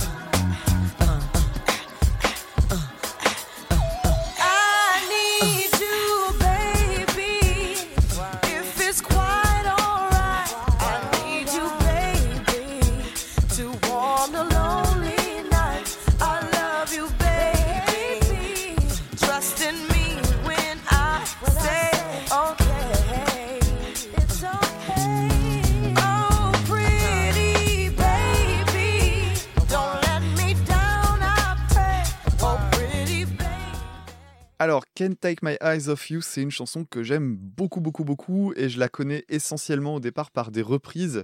Euh, Il y a eu beaucoup, beaucoup de reprises de cette chanson-là. Alors, notamment Mhm. une par euh, mon copain euh, Bumblefoot, qui l'a repris version un peu punk. Oui. Si vous aimez bien Bumblefoot, c'est une chanson que vous connaissez certainement et qui est plutôt sympatoche, mais bon, ça, ça vaut peut-être pas le coup de, de s'y attarder plus que ça. La chanson Can't Take My Eyes Off You, c'est une chanson que je trouve assez intéressante, notamment pour un truc tout con qui relève des changements de tonalité. Hmm. C'est-à-dire qu'en en fait, à chaque fois qu'on arrive à un refrain, la partie suivante descend d'un ton. Et, et ça, c'est un truc que je trouve joli, donc c'est c'est une modulation. C'est la diminution d'un ton. Ouais, voilà, diminution d'un ton. Et, et c'est vraiment un truc qui est très très joli, je trouve. Et en fait, ce qu'il y a d'intéressant, c'est que la diminution d'un ton, ça pourrait être un peu maladroit. Et en fait, là, ça marche bien parce que tu as l'orchestration en fait qui permet des, des transitions plutôt douces. Mm. Alors notamment, tu as déjà une transition entre le couplet et le refrain, et puis après, tu as une augmentation en intensité qui va être amenée par les cuivres. Parce que le refrain, il, il tranche vachement fort quand même. Il, il- il met longtemps à arriver, et quand il arrive, il a une énergie, mais Ouais. vraiment forte. quoi. Et donc, tu as une montée en puissance en plus avec un, un tambourin, etc. Enfin, vraiment, c'est un modèle d'arrangement et de structure. Hmm. Petite anecdote aussi, euh, Frankie Valli, j'ai failli refaire, euh, j'ai failli faire l'inverse de euh, tiens c'était pas mal, ça c'est qui ce monsieur? Parce qu'en fait, euh, je, je pensais alors par le nom Frankie Valli que c'était une dame, mais non c'est bien un monsieur qui chante. Il est connu d'ailleurs pour sa voix haute en fait, Ouais. donc c'est pas surprenant que je me fasse avoir finalement. Alors, il y a quand même des trucs que je trouve perfectibles dans la chanson de, de Frankie Valli, et euh, ce qui explique aussi qu'il y a certaines reprises que je trouve peut-être pas meilleures, mais qui ont un petit charme que j'aime bien. Alors, notamment, il y a un truc qui m'étonne beaucoup dans la version euh, originale, c'est les claps sur les temps, c'est-à-dire que les, on entend des gens qui applaudissent, hein, qui font des claps. Et euh, souvent, dans la musique, pour donner du groove, on tape sur les temps faibles, donc c'est-à-dire sur le 2 et le 4. Et là, ils tapent sur tous les temps. Et j'ai l'impression d'écouter un public français. Euh, tu sais qu'il n'y a aucun groove et qui applaudit comme ça. Ouais et, et du coup, ça pète euh, quand même franchement pas mal l'énergie du truc. Je trouve que c'est un truc assez Ça maladroit gêne en que fait. toi. hein. Pardon? Ça gêne que toi. Ouais, bah, Maintenant, ça va gêner d'autres gens parce que je le dis. du coup, vous allez y faire attention. Euh, Il y a un autre truc aussi qui peut être amélioré en fait avec des reprises, c'est la, la prod parce que même si elle est super charmante, en fait, tu sens bien que le potentiel dans le- la façon notamment de gérer les cuivres, tu dis avec une prod aujourd'hui, tu pourrais faire un truc mais tellement flamboyant. Mais en même temps, bah voilà, il y a, il y a tout ce charme de cette chanson-là. Donc clairement, dans la dans les, les grands classiques de classiques, etc., celle-là, elle fait partie de mes préférés. C'est une chanson que j'aime énormément. Ah, Et on arrive à la version de Laurénil. Et donc, la- Laurénil, quand euh, c'est sorti, j'étais, j'avais 12 ans. petit jeune. Donc, c'était le moment où euh, ben, t'écoutes du rock à la maison, mais tu te retrouves au collège, t'as pas envie d'être un peu isolé, donc tu mets Skyrock, et puis finalement, tu commences à écouter Eminem et tout le reste. Et donc, moi, j'étais pile poil dans cette génération-là. Laurénil qui chante euh, ça, ben, on avait connu les Fujis juste avant. Et euh, la chanson Can't Take My Eyes Off You, euh, elle- pff, elle- on l'a entendue 500 000 fois à la radio Oh oui. peut-être un peu trop. Le premier truc que je me suis demandé quand je l'ai réécouté, c'est c'est quoi cette intro où elle dit Conspiracy Theory, euh, ouais, 1, 1, yeah, 1, 1. Ah bah voilà. Voilà, on va y venir, je m'en doutais. Mhm. Euh, le Conspiracy Theory, c'est parce qu'en fait, c'est la, la chanson, à l'origine, c'est pour une BO. Ah bon? C'est pour une BO d'un film qui est sorti en 97 et qui s'appelle Conspiracy Theory. Ok. Film qui a été euh, très largement oublié, je crois. Ah bah oui. mais le, le truc est resté dedans, et ce qui fait un truc un peu bizarre. D'ailleurs, je trouve ça assez maladroit en fait dans, dans, une, dans l'exercice d'une BO de pas le rendre transposable comme une chanson en tant que telle. Ouais. C'est un peu comme un watermark, tu sais, de, euh, de, de, de photos où t'as pas envie qu'on pompe ton truc, et là tu dis, ben ouais, mais ça va toujours être attaché au film, c'est un peu bizarre quoi. Donc moi, à chaque fois, ça m'étonne. En fait, après la chanson, effectivement, Lauren Hill, les, les trucs de rap de l'époque, les... mais même pas que de l'époque, parce qu'en fait, dans le rap, ça existe toujours. Les 1, les 1, 2, les... tous ces trucs-là. Ouais. Ah, c'est moi c'est quelque chose qui me crispe énormément. Euh, c'est en fait ça m'énerve même plus presque que les vibes de de, de R&B quoi. Mais il y a quelque chose qui va un peu sauver la donne, c'est euh, l'instru parce que euh, l'instru c'est une, une vraie adaptation qui est à la frontière entre le rap, le reggae, ouais, le reggae, mais c'est pas là ici ça me gêne pas trop et la soul. Et en fait, je trouve ça assez intéressant parce que c'est super organique. C'est-à-dire que t'as un instru qui est hip-hop, t'as un chant qui est hip-hop, hip-hop et soul, et en fait, bah, il n'y a pas de sample, tout est réel quoi. Donc euh, t'as un bon gros boom bap euh, le, le- de, de percussion que moi j'aime bien de cette période-là. Euh, Il y a de la beatbox derrière en plus. Il n'y a pas de climax sur les refrains, c'est-à-dire qu'ils ont quand même Hmm. trouvé le moyen de virer le truc qui est le plus efficace dans la version originale. Je trouve que c'est assez euh, osé. C'est vrai. Euh, c'est remplacé par une guitare que j'aime vraiment bien et euh, il y a beaucoup de chœurs. Alors, petite anecdote que je- t'auras peut-être relevée, je, je m'en excuse si c'est le cas. La légende voudrait, et là je pense fort à, à deux heures de perdu qui fait euh, les anecdotes d'Hollywood, donc euh, les fausses anecdotes de studio, euh, tout ça. La chanson aurait été enregistrée pendant qu'elle était allongée sur le dos parce qu'elle était Ouais, enceinte. Ouais, peut-être que c'est vrai, pas- je sais oui. pas. Bon, c'est pas un exploit non plus. hein. on s'en fout un peu, mais euh, voilà. Mais, mais y a- tu vois des gens qui en font des caisses, genre non, mais tu te rends pas compte, quoi. Elle a chanté sur le dos. Enfin, bref. Ok. Alors après, juste un point, je trouve que ça a quand même pas super bien vieilli, en fait. Ah, Quand je l'ai écouté, je me suis dit, ah tiens, euh, c'est une chanson euh, dont j'ai un bon souvenir et tout. euh, Et, et non, non. Quand je l'ai réécouté, je me suis dit, ça a pas si bien vieilli que ça. Clairement, pour moi, ça ira pas forcément très très haut. Je reviens de, deux minutes sur Frankie Valli, euh, de son vrai nom Francis Stephen Castelluccio. Et donc, euh, de ma- le premier, premier truc que j'ai noté dans mes, dans mes notes, c'est qu'il avait un nom à jouer dans Les Sopranos. Ouais. Et en plus, il est né dans le New Jersey, donc ça colle. Et figure-toi que après, j'ai appris qu'il avait eu un petit rôle dans Les Sopranos. Ah oui Euh, dans la saison 5 et saison 6. Alors j'ai regardé sur YouTube et je t'avoue que je me souviens pas de ces passages-là, donc ça devait être un, un petit caméo très rapide. Je vais les regarder. Et euh, donc Frankie Valli, donc qui, euh, qui avait son groupe Frankie Valli and the Four Seasons et qui chante donc depuis 1967, mais en tout, il est toujours vivant. hein. Il a sorti que 10 albums studio, donc il est quand même un peu, euh, c'est quand même un peu une grosse feignasse, c'est un peu le, le Jean-Jacques Goldman du musical américain. Oh, allez, allez, allez. Euh, ça c'était gratuit, c'était facile. Euh, mais bon, il est toujours, euh, il est toujours debout, toujours vivant. Alors c'est un peu un, c'est un peu un vieux beau, hein, c'est un peu le, le Frank Michael du New Jersey, mais Can't Take My Eyes Off of You, c'est pas son seul et unique tube, puisqu'on le connaît aussi pour, c'est lui qui chante la chanson Grease, écrite par les Bee Gees. Oui, Et ça, oui, je oui. l'ai, bah, je l'ai appris euh, en, en bossant le truc. Et je sais pas si tu as vu, il y a même un film qui s'inspire de, de sa carrière dans les Four Seasons. Film de Clint Eastwood, euh, Jersey Boys. Alors, Pas je l'ai pas vu. Je sais pas si ça fait partie dans la, des, des bons Eastwood ou des mauvais. Mais euh, du coup, j'ai appris ça aussi par la même occasion. Et bah déjà, euh, ce que, alors je sais pas euh, si t'as forcément percuté, mais l'intro, le poum, poum poum, bah c'est le, le sample qu'utilise Dr Dre dans dans The Next Episode, qui est quand même un Oui, des, vrai, titres phares de son album. Et, et moi d'entrée de jeu ça m'a vraiment vraiment scotché et je savais pas non plus. Et bah voilà quelle classe dès l'intro la prod euh, 60s moi que j'aime beaucoup. Alors c'est drôle il a un tout petit filet de voix mais dès le départ t'as plein de petits détails. T'as l'orgue t'as la batterie dans le fond. Et plus tu avances dans le morceau et plus ça s'enrichit. T'as les cuivres t'as les claps t'as les violons qui arrivent petit à petit. Et moi j'aime beaucoup ça je trouve que c'est ultra léché c'est ultra bien foutu en fait, c'est tellement progressif dans ce sens-là, avec en plus une spatialisation du son qui est, qui est assez bonne, que t'as l'impression de rien rater. Oui. C'est-à-dire que, ah, tac, là, t'as le- les claps qui arrivent. Ah, bah là, j'entends les violons. Et t'as l'impression presque d'assister en même temps à la fabrication de la chanson. Alors, je pense que musicalement, à étudier, ça doit être super chouette. Mhm. Et en plus, quand tu connais la chanson, parce que c'est ah, c'est un tube, hein, tu sais que ça va partir sur le refrain. Et la vache, putain, les cuivres sur le refrain, qu'est-ce que c'est classe. Et, tu vois, j'ai noté, t'as parlé du tambourin, j'ai noté parfaite utilisation du tambourin. Parce que Oui. souvent, le tambourin, c'est un peu, ça casse un peu les, les oreilles. Et là, c'est utilisé parfaitement. T'entends les, les, les- Ouais. les, les coups sur la cymbal ride. Euh, vraiment, j'ai, euh, en fait, j'ai, redécouvert cette chanson. Alors, ouais, t'as l'impression d'être sur le Pacific Princess avec Gopher et le Capitaine Stubbing, mais ça marche du tonnerre. C'est la croisière s'amuse hein, pour, les, pour les plus jeunes qui m'écoutent. Et donc, j'ai redécouvert sa chanson pour l'occasion, et sa chanson, elle est formidable, et elle m'a surtout prouvé à quel point les covers que je connaissais, et je parle pas de, de Lauryn Hill encore, mais les covers que je connaissais étaient fadas. Je pense à la version de Muse qui, au final, fait pchit par rapport à, à l'original.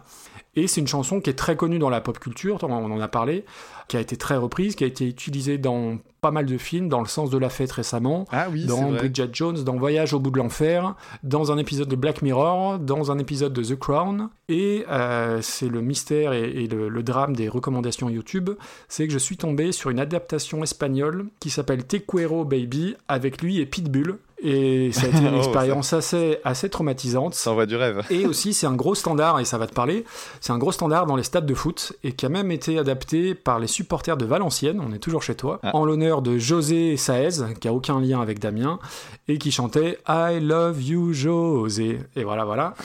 Euh, et donc, venons-en euh, venons-en à la reprise. Alors, Lauryn Hill, moi, j'étais très client des Fujis.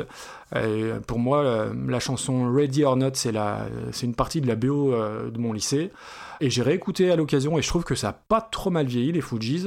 Et je fais partie des gens qui n'ont pas écouté The Miseducation of Lauryn Hill parce que un peu comme toi, j'étais dans mon rock et euh, et que je voulais pas forcément écouter ça. Je connais quelques incontournables, euh, dont ce morceau, mais j'ai jamais pris le temps d'écouter. Je crois que c'est Radio Cassette qui avait consacré un épisode à, à cet album-là, mais voilà, ça fait pas partie de mes classiques.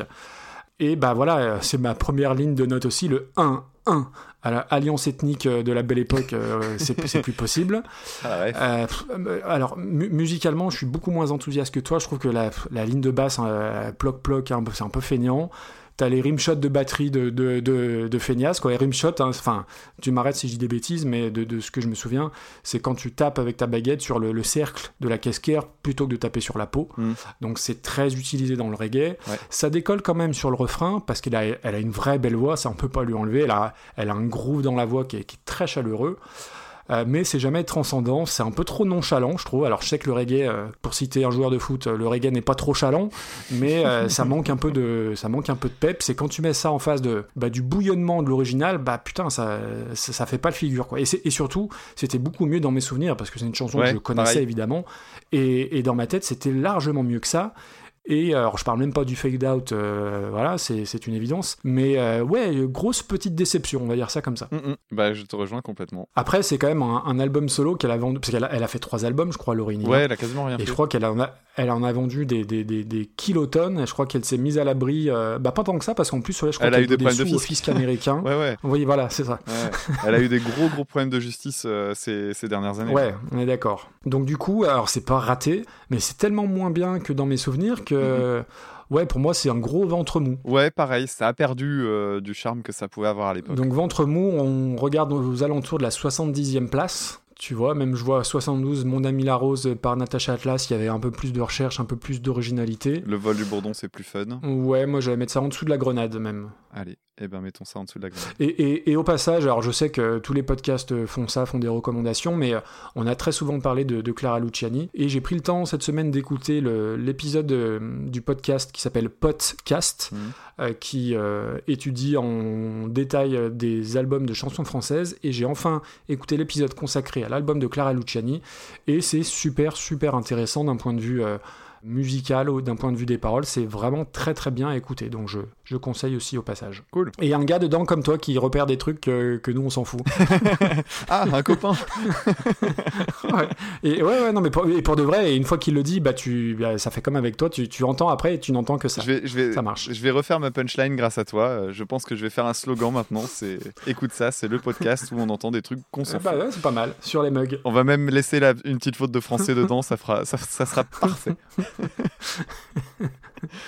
Euh, donc là, on est donc, pour revenir au classement, on est à la 75e place entre la Grenade par Métronomie et juste avant Gimme Shelter par Roots Copland et Funkadelic. Et donc, merci François. Alors, la chanson suivante, on va s'intéresser de nouveau à euh, un artiste très connu, parce qu'on a quand même quelques-uns là pendant cette émission. On va s'intéresser à Neil Young, qui chantait en 1969 une chanson qui s'appelait I've Been Waiting for You, qui a été reprise en 2002 par David Bowie. A woman with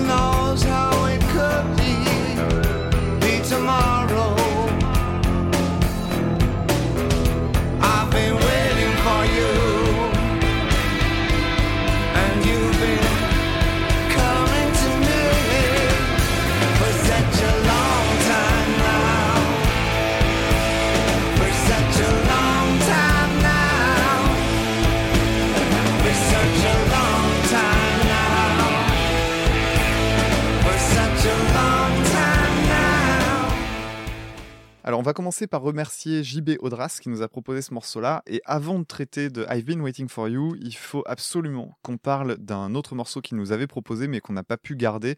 Alors, euh, je crois que c'est parce que c'est pas sur les réseaux type euh, Spotify, Deezer et compagnie, Oui. malheureusement.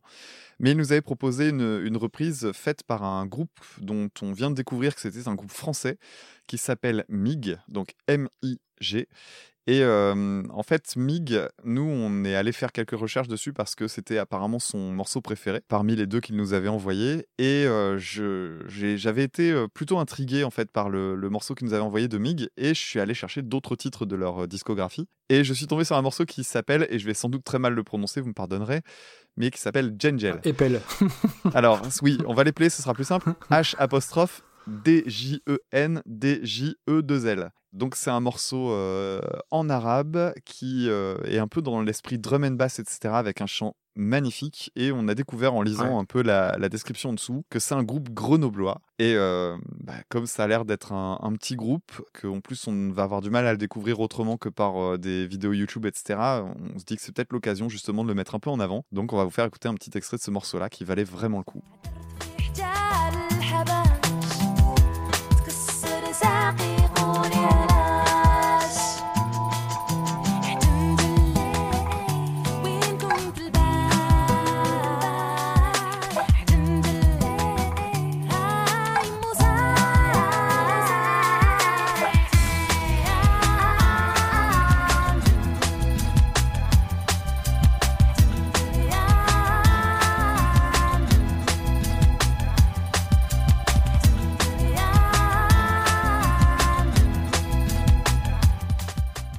Donc voilà, ça c'était le morceau euh, Gengel et c'est pas une reprise, hein, c'est apparemment bien une composition. Et si vous avez le souhait de le découvrir, on le mettra le lien en description euh, dans l'épisode. Et on le mettra aussi sur Twitter parce que euh, vu le, nom, c'est pas forcément toujours très simple à, trouver. Donc venons-en au fait et donc la proposition donc de JB. I've been waiting for you, Neil Young. Alors Neil Young, en a déjà parlé un petit peu dans d'autres épisodes euh, sur les chansons Into the Blue, Into the Black, il n'y a pas si longtemps que ça. Je résume brièvement mon avis qui est un peu le tien aussi. Alors moi je suis pas ultra client de Neil Young si ce n'est l'album Harvest que j'aime beaucoup. Quoique j'ai un petit peu révisé mon, mon jugement, c'est, je crois que c'est Dodoy de 4 Carson dans le podcast qui m'avait conseillé l'album Ragged Glory, qui avait un peu donné naissance au grunge, on va dire ça comme ça, et que Mhm. j'avais trouvé plutôt pas mal. Euh, donc la chanson I've Been Waiting for You, alors outre la reprise donc de David Bowie dont on va parler, il y a les Pixies qui l'ont reprise, Pixies dont on a déjà dit un peu de mal aussi, et il y a Dinosaur Jr. qui l'a repris, c'est un groupe que j'aime beaucoup mais malheureusement je crois que leur version n'a jamais été euh, publiée. Et donc I've Been Waiting for You, c'est sur le premier album solo de Neil Young en 68, et euh, bah, première chose moi qui m'a attiré l'oreille c'est cette ligne de gratte euh, très très épaisse avec une jolie ligne de basse derrière. T'as un son de batterie qui est un peu bizarre, euh, ça fait un peu boîte à rythme à l'ancienne, c'est particulier. Et après, bon, il y a la voix. Et la voix de Neil Young, euh, ça passe ou ça casse. Je dois avouer que sur cette chanson, euh, moi, ça casse un peu. Euh, Il y a un côté euh, grand-mère à moustache 68 hard qui est, qui est quand même très très particulier. Non, non, mais pour de vrai. Après, euh, ce que j'aime beaucoup dans les morceaux de cette époque-là, c'est l'architecture du son, avec à gauche, t'as les claviers, c'est bien, c'est très clair. À droite, t'as les lignes de gratte dans l'oreille droite. T'as vraiment toute une spatialisation du son. Et là, tu as un, par la suite, tu as un solo de gratte à la Eric Besson, parce qu'il passe de gauche à droite avec une facilité déconcertante. J'en ai très, très fier de celle-là, je suis désolé. C'est beau. tu pouvais la faire avec Manuel Valls aussi. Aussi- Ah merde, c'était plus actuel, Eric Besson, tout le monde l'a oublié, mince. Bref, euh, oui, alors moi j'ai j'ai lu ça et là que c'était une des plus belles réussites du début de la carrière solo de Neil Young. Ouais, et ben moi je suis clairement resté sur ma fin. Euh, c'est pas avec ce titre que j'ai envie d'aller forcément découvrir le reste. Et en plus, il y a un, un fade-out de la planète Mars qui dure 15 secondes sur une durée de 2 minutes 30. Même si je dois bien avouer que la chanson, je l'ai écoutée 5 ou 6 fois, elle m'a paru un peu moins pénible la sixième ou la septième fois. Il faut, il faut être honnête. Mhm. Et donc, euh, venons-en à Monsieur David Bowie, dont on a célébré il y a pas très longtemps les 5 ans de la mort, son anniversaire quasiment en même temps et la sortie de son dernier fabuleux et de son dernier fabuleux album, j'allais dire fabuleux album, les, les liaisons dangereuses, euh, Black Star. Euh, bon, Bowie, pour faire court, euh, bah, j'ai pas fini moi de, de faire le tour de son immense œuvre, mais encore une fois, faut, ça fait partie des artistes où faut pas se cantonner au best-of.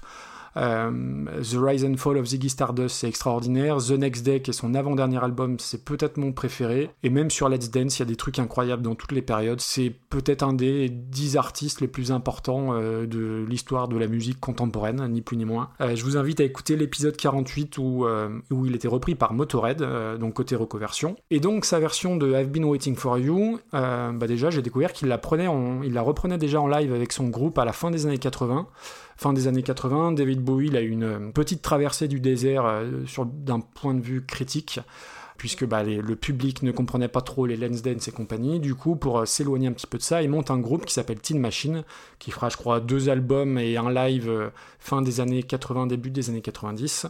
Et donc, il reprenait déjà cette chanson à l'époque, et là, il la reprend en 2002 sur l'album Eason, qui est un album que je connais un peu moins, mais qui a d'excellentes critiques. Et avant de parler de la reprise, bah, c'est pas que Bowie en fait, parce que je sais pas si tu as fait attention, mais c'est le All Star Band Eh oui. qui est derrière. Carrément. Alors on marche sur les, sur les plates-bandes de Super Ciné Battle, on, on- on va marcher sur les plates-bandes du Grollcast parce qu'il y a, y a Dave Grohl à la guitare, il y a Jordan Rhodes, donc le claviériste de Dream Theater au clavier, en plus des collaborations habituelles avec Tony Visconti à la prod, son fidèle euh, Mhm. producteur, et qui est parfois à la basse aussi sur l'album. Et ce que je trouve fou, c'est que dès les premières secondes, avant même qu'il chante, tu sais pas pourquoi, mais tu sais que c'est du David Bowie. Alors est-ce que c'est dû à la prod de Visconti qui a produit euh, 80% de ses albums J'en sais rien. Mais euh, moi j'ai eu cette impression-là, je connais plutôt pas trop mal Bowie, et j'ai reconnu Bowie avant même qu'il chante. Et en plus quand il chante, et bah, bah voilà, je suis tellement plus client de sa voix que de celle de, Neil Young. Euh, bon, sa version évidemment elle est plus moderne, hein, t'as plus de muscles, t'as un gros mur de guitare, t'as un côté new wave très anglais finalement, très froid, t'as une grosse ligne de basse euh, à, la, à la The Cure, enfin t'as plein de détails, hein, le, petit delay sur sa voix, les chœurs, euh, euh, et puis surtout ça fait bizarre d'avoir des, des parties euh, de, de clavier sobres de la part de Jordan Wallace, parce que chez Dream Theater il en met de partout.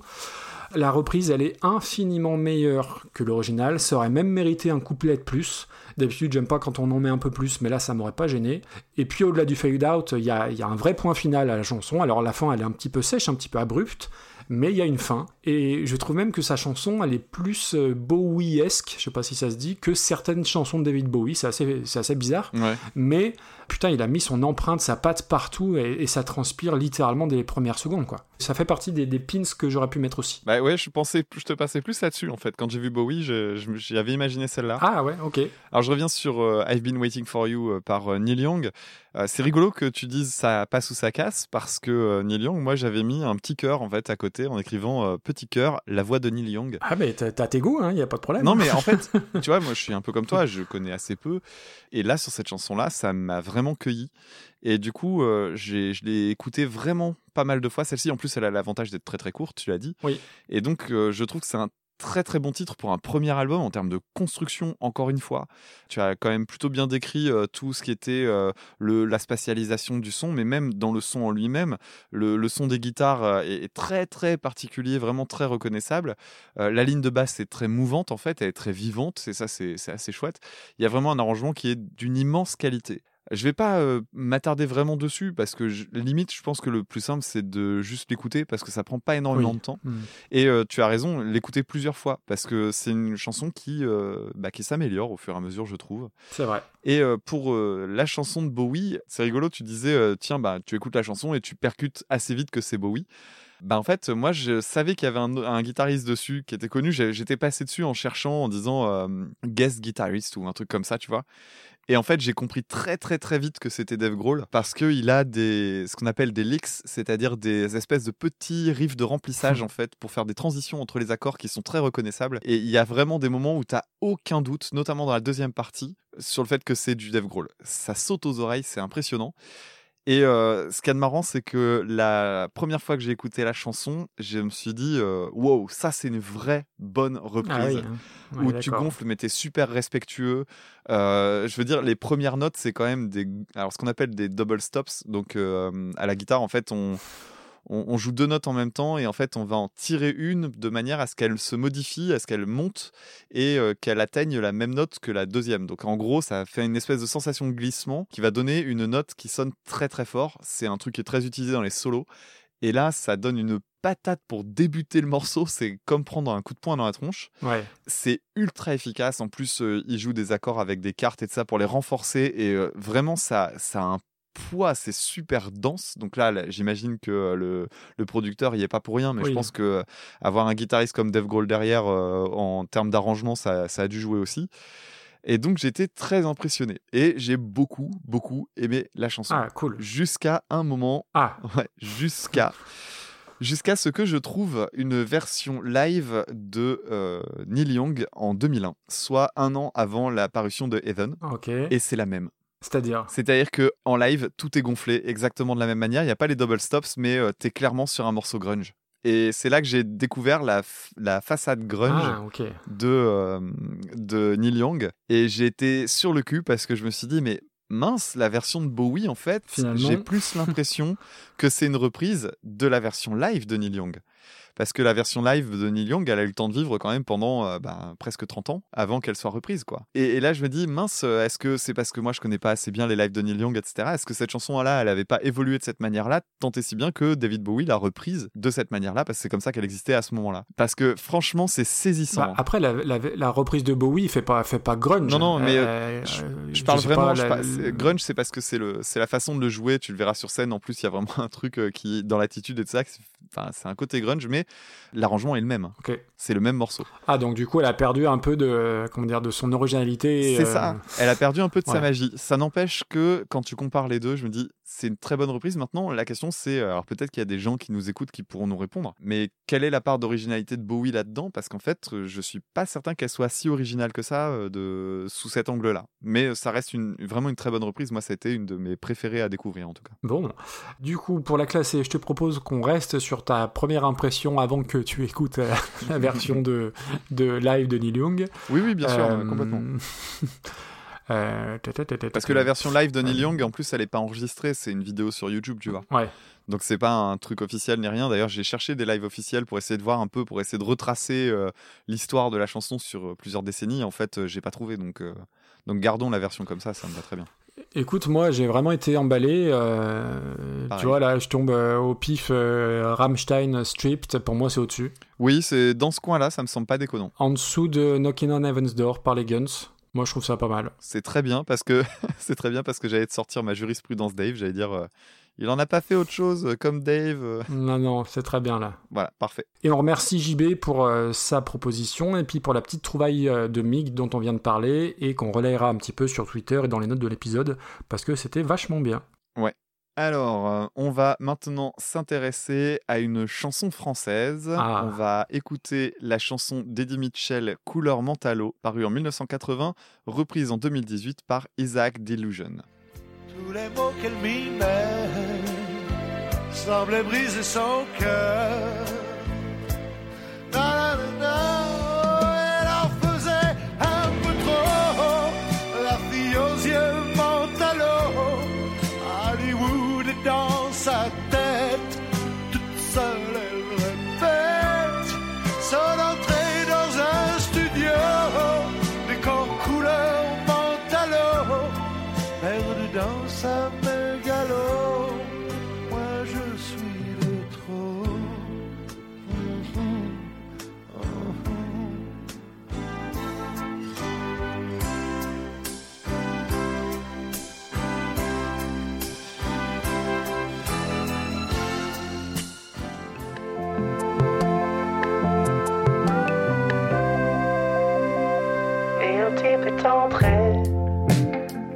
Et le charme est tombé.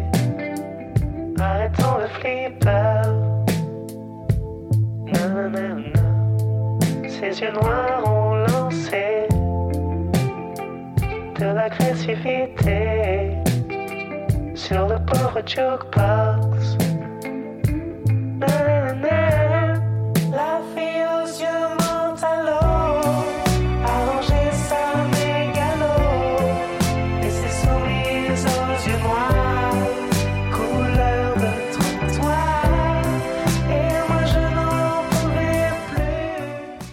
Alors, euh, déjà, commençons par euh, remercier cette équipe pour celle-ci. Tu vas me dire Bruno. Bruno. Merci Bruno. On va parler un petit peu de, de cette chanson qui est euh, un gros coup de foudre quand je l'ai réécoutée là pour préparer l'émission. Alors je savais que c'était une chanson que j'aimais bien Et quand je l'ai réécouté, là, avec un, un regard peut-être un petit peu plus euh, aigu, en essayant de faire attention aux paroles et tout ça, je me suis rendu compte à quel point cette chanson était belle. Oui. Euh, j'ai été bluffé par les paroles. C'est-à-dire que je, je pensais, pour être tout à fait honnête, je pensais que Eddie Mitchell faisait partie de ces nombreux artistes de cette période-là à ne pas écrire leurs textes. Et en fait, c'est le contraire. Il fait appel à des Mm. personnes pour faire sa musique. Par contre, les textes, en tout cas ce texte-là, c'est de lui.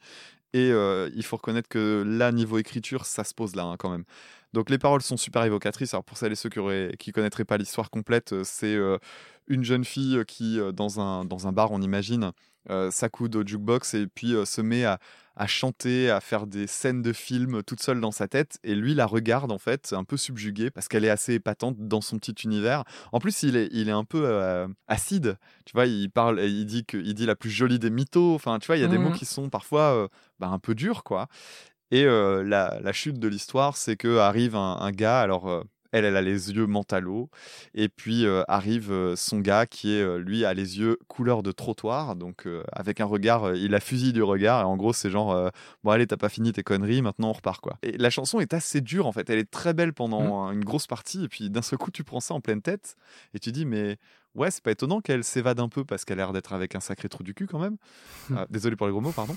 Mais euh, voilà. Et puis, euh, bon, évidemment, euh, la voix. La voix, je sais pas trop si on peut ne pas aimer cette voix-là parce qu'elle est super voluptueuse en fait. Bon, alors, il y, a- il y a évidemment des petits moments qui sont rigolos. On parlait en off du Hollywood qui, qui est un peu rigolo quand même. Voilà, il y, a- il y a plein de choses. Et alors, je tiens à tirer mon chapeau pour un monsieur qui s'appelle euh, Pierre Papadiamantis oui. qui est donc euh, le monsieur qui a écrit la musique de cette chanson, qui a aussi écrit euh, la chanson Que Marianne était jolie de Michel Delpech, qui a une particularité assez rigolote, qui est une chanson dans laquelle euh, le refrain est bien moins bon que les couplets. Donc euh, voilà, si- cette petite anecdote. Et puis, euh, alors voilà, j'avais une anecdote sur cette chanson. C'est que quand je l'ai réécoutée, j'ai pris vachement de plaisir à retrouver le. Je sais pas si on peut parler d'un break, parce que c'est ce qui arrive après le deuxième couplet. Et euh, c'est ce qu'on retrouve à l'outro, c'est-à-dire un moment orchestral avec des, avec des, des cuivres, Mhm. et qui a un passage mais magnifique. Et j'adore ce moment. Et puis j'en ai parlé à la maison. Et là, Ah, euh, et là, c'est le drame. et là j'ai madame qui me dit euh, Ah oui, si, si, c'est si, do, do, do, ré, ré, ré, mi.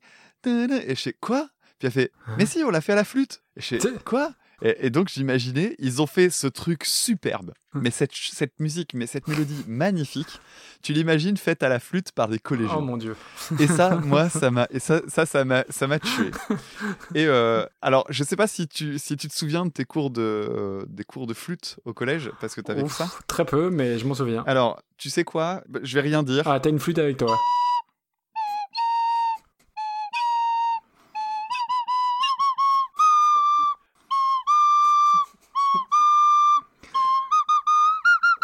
Alors, c'est faux. Je viens de C'est perdre deux dixièmes d'audition, mais C'est, c'est faux comme pourrait être faux à une classe de collège. T'imagines un collè- une classe de collège entière faire ça Alors, je précise, c'est pas une vraie flûte, c'est pour ça que je joue mal, parce que c'est une flûte qui fait ça. ah oui, d'accord. Donc je me débrouille avec la coulisse, tu vois, un peu comme un connard. Et ça m'a permis de me souvenir, et là, petit moment un peu C'est particulier. la petite, euh, le, le- le petit moment, euh, nostalgie. Si vous ne connaissez pas sur internet Shitty Flute, je vous invite Ah oui. à arrêter cette émission et Ah à oui. découvrir Ah Shitty. Flute. Ah oui, c'est à mourir de rire. Parce que, voilà. Alors, Shitty Flute, c'est juste quelqu'un qui reprend euh, des, des chansons très connues, il y en a fait des centaines en plus, en, en version flûte de merde, comme je viens de le faire. c'est extraordinaire. C'est génialissime. Alors, en ce moment, il y a une pub d'ailleurs où ils reprennent euh, partenaire particulier et c'est pris de Shitty Flute. Donc voilà, donc euh, je, je tenais à faire le petit C'est c'est moment tout flûte. con, mais il fallait avoir l'idée, quoi. Ouais, ouais, ça fait partie de ces génies-là, de génies simples. Ah ouais, ouais, voilà, c'est ça. Donc voilà, donc euh, j'ai été très content de, refra- de refaire cette chanson. Euh, Alors pour les coulisses, cette flûte a la forme d'un toucan. Et euh, j'avais fait un petit repère au marqueur pour avoir la bonne note pour le point de départ.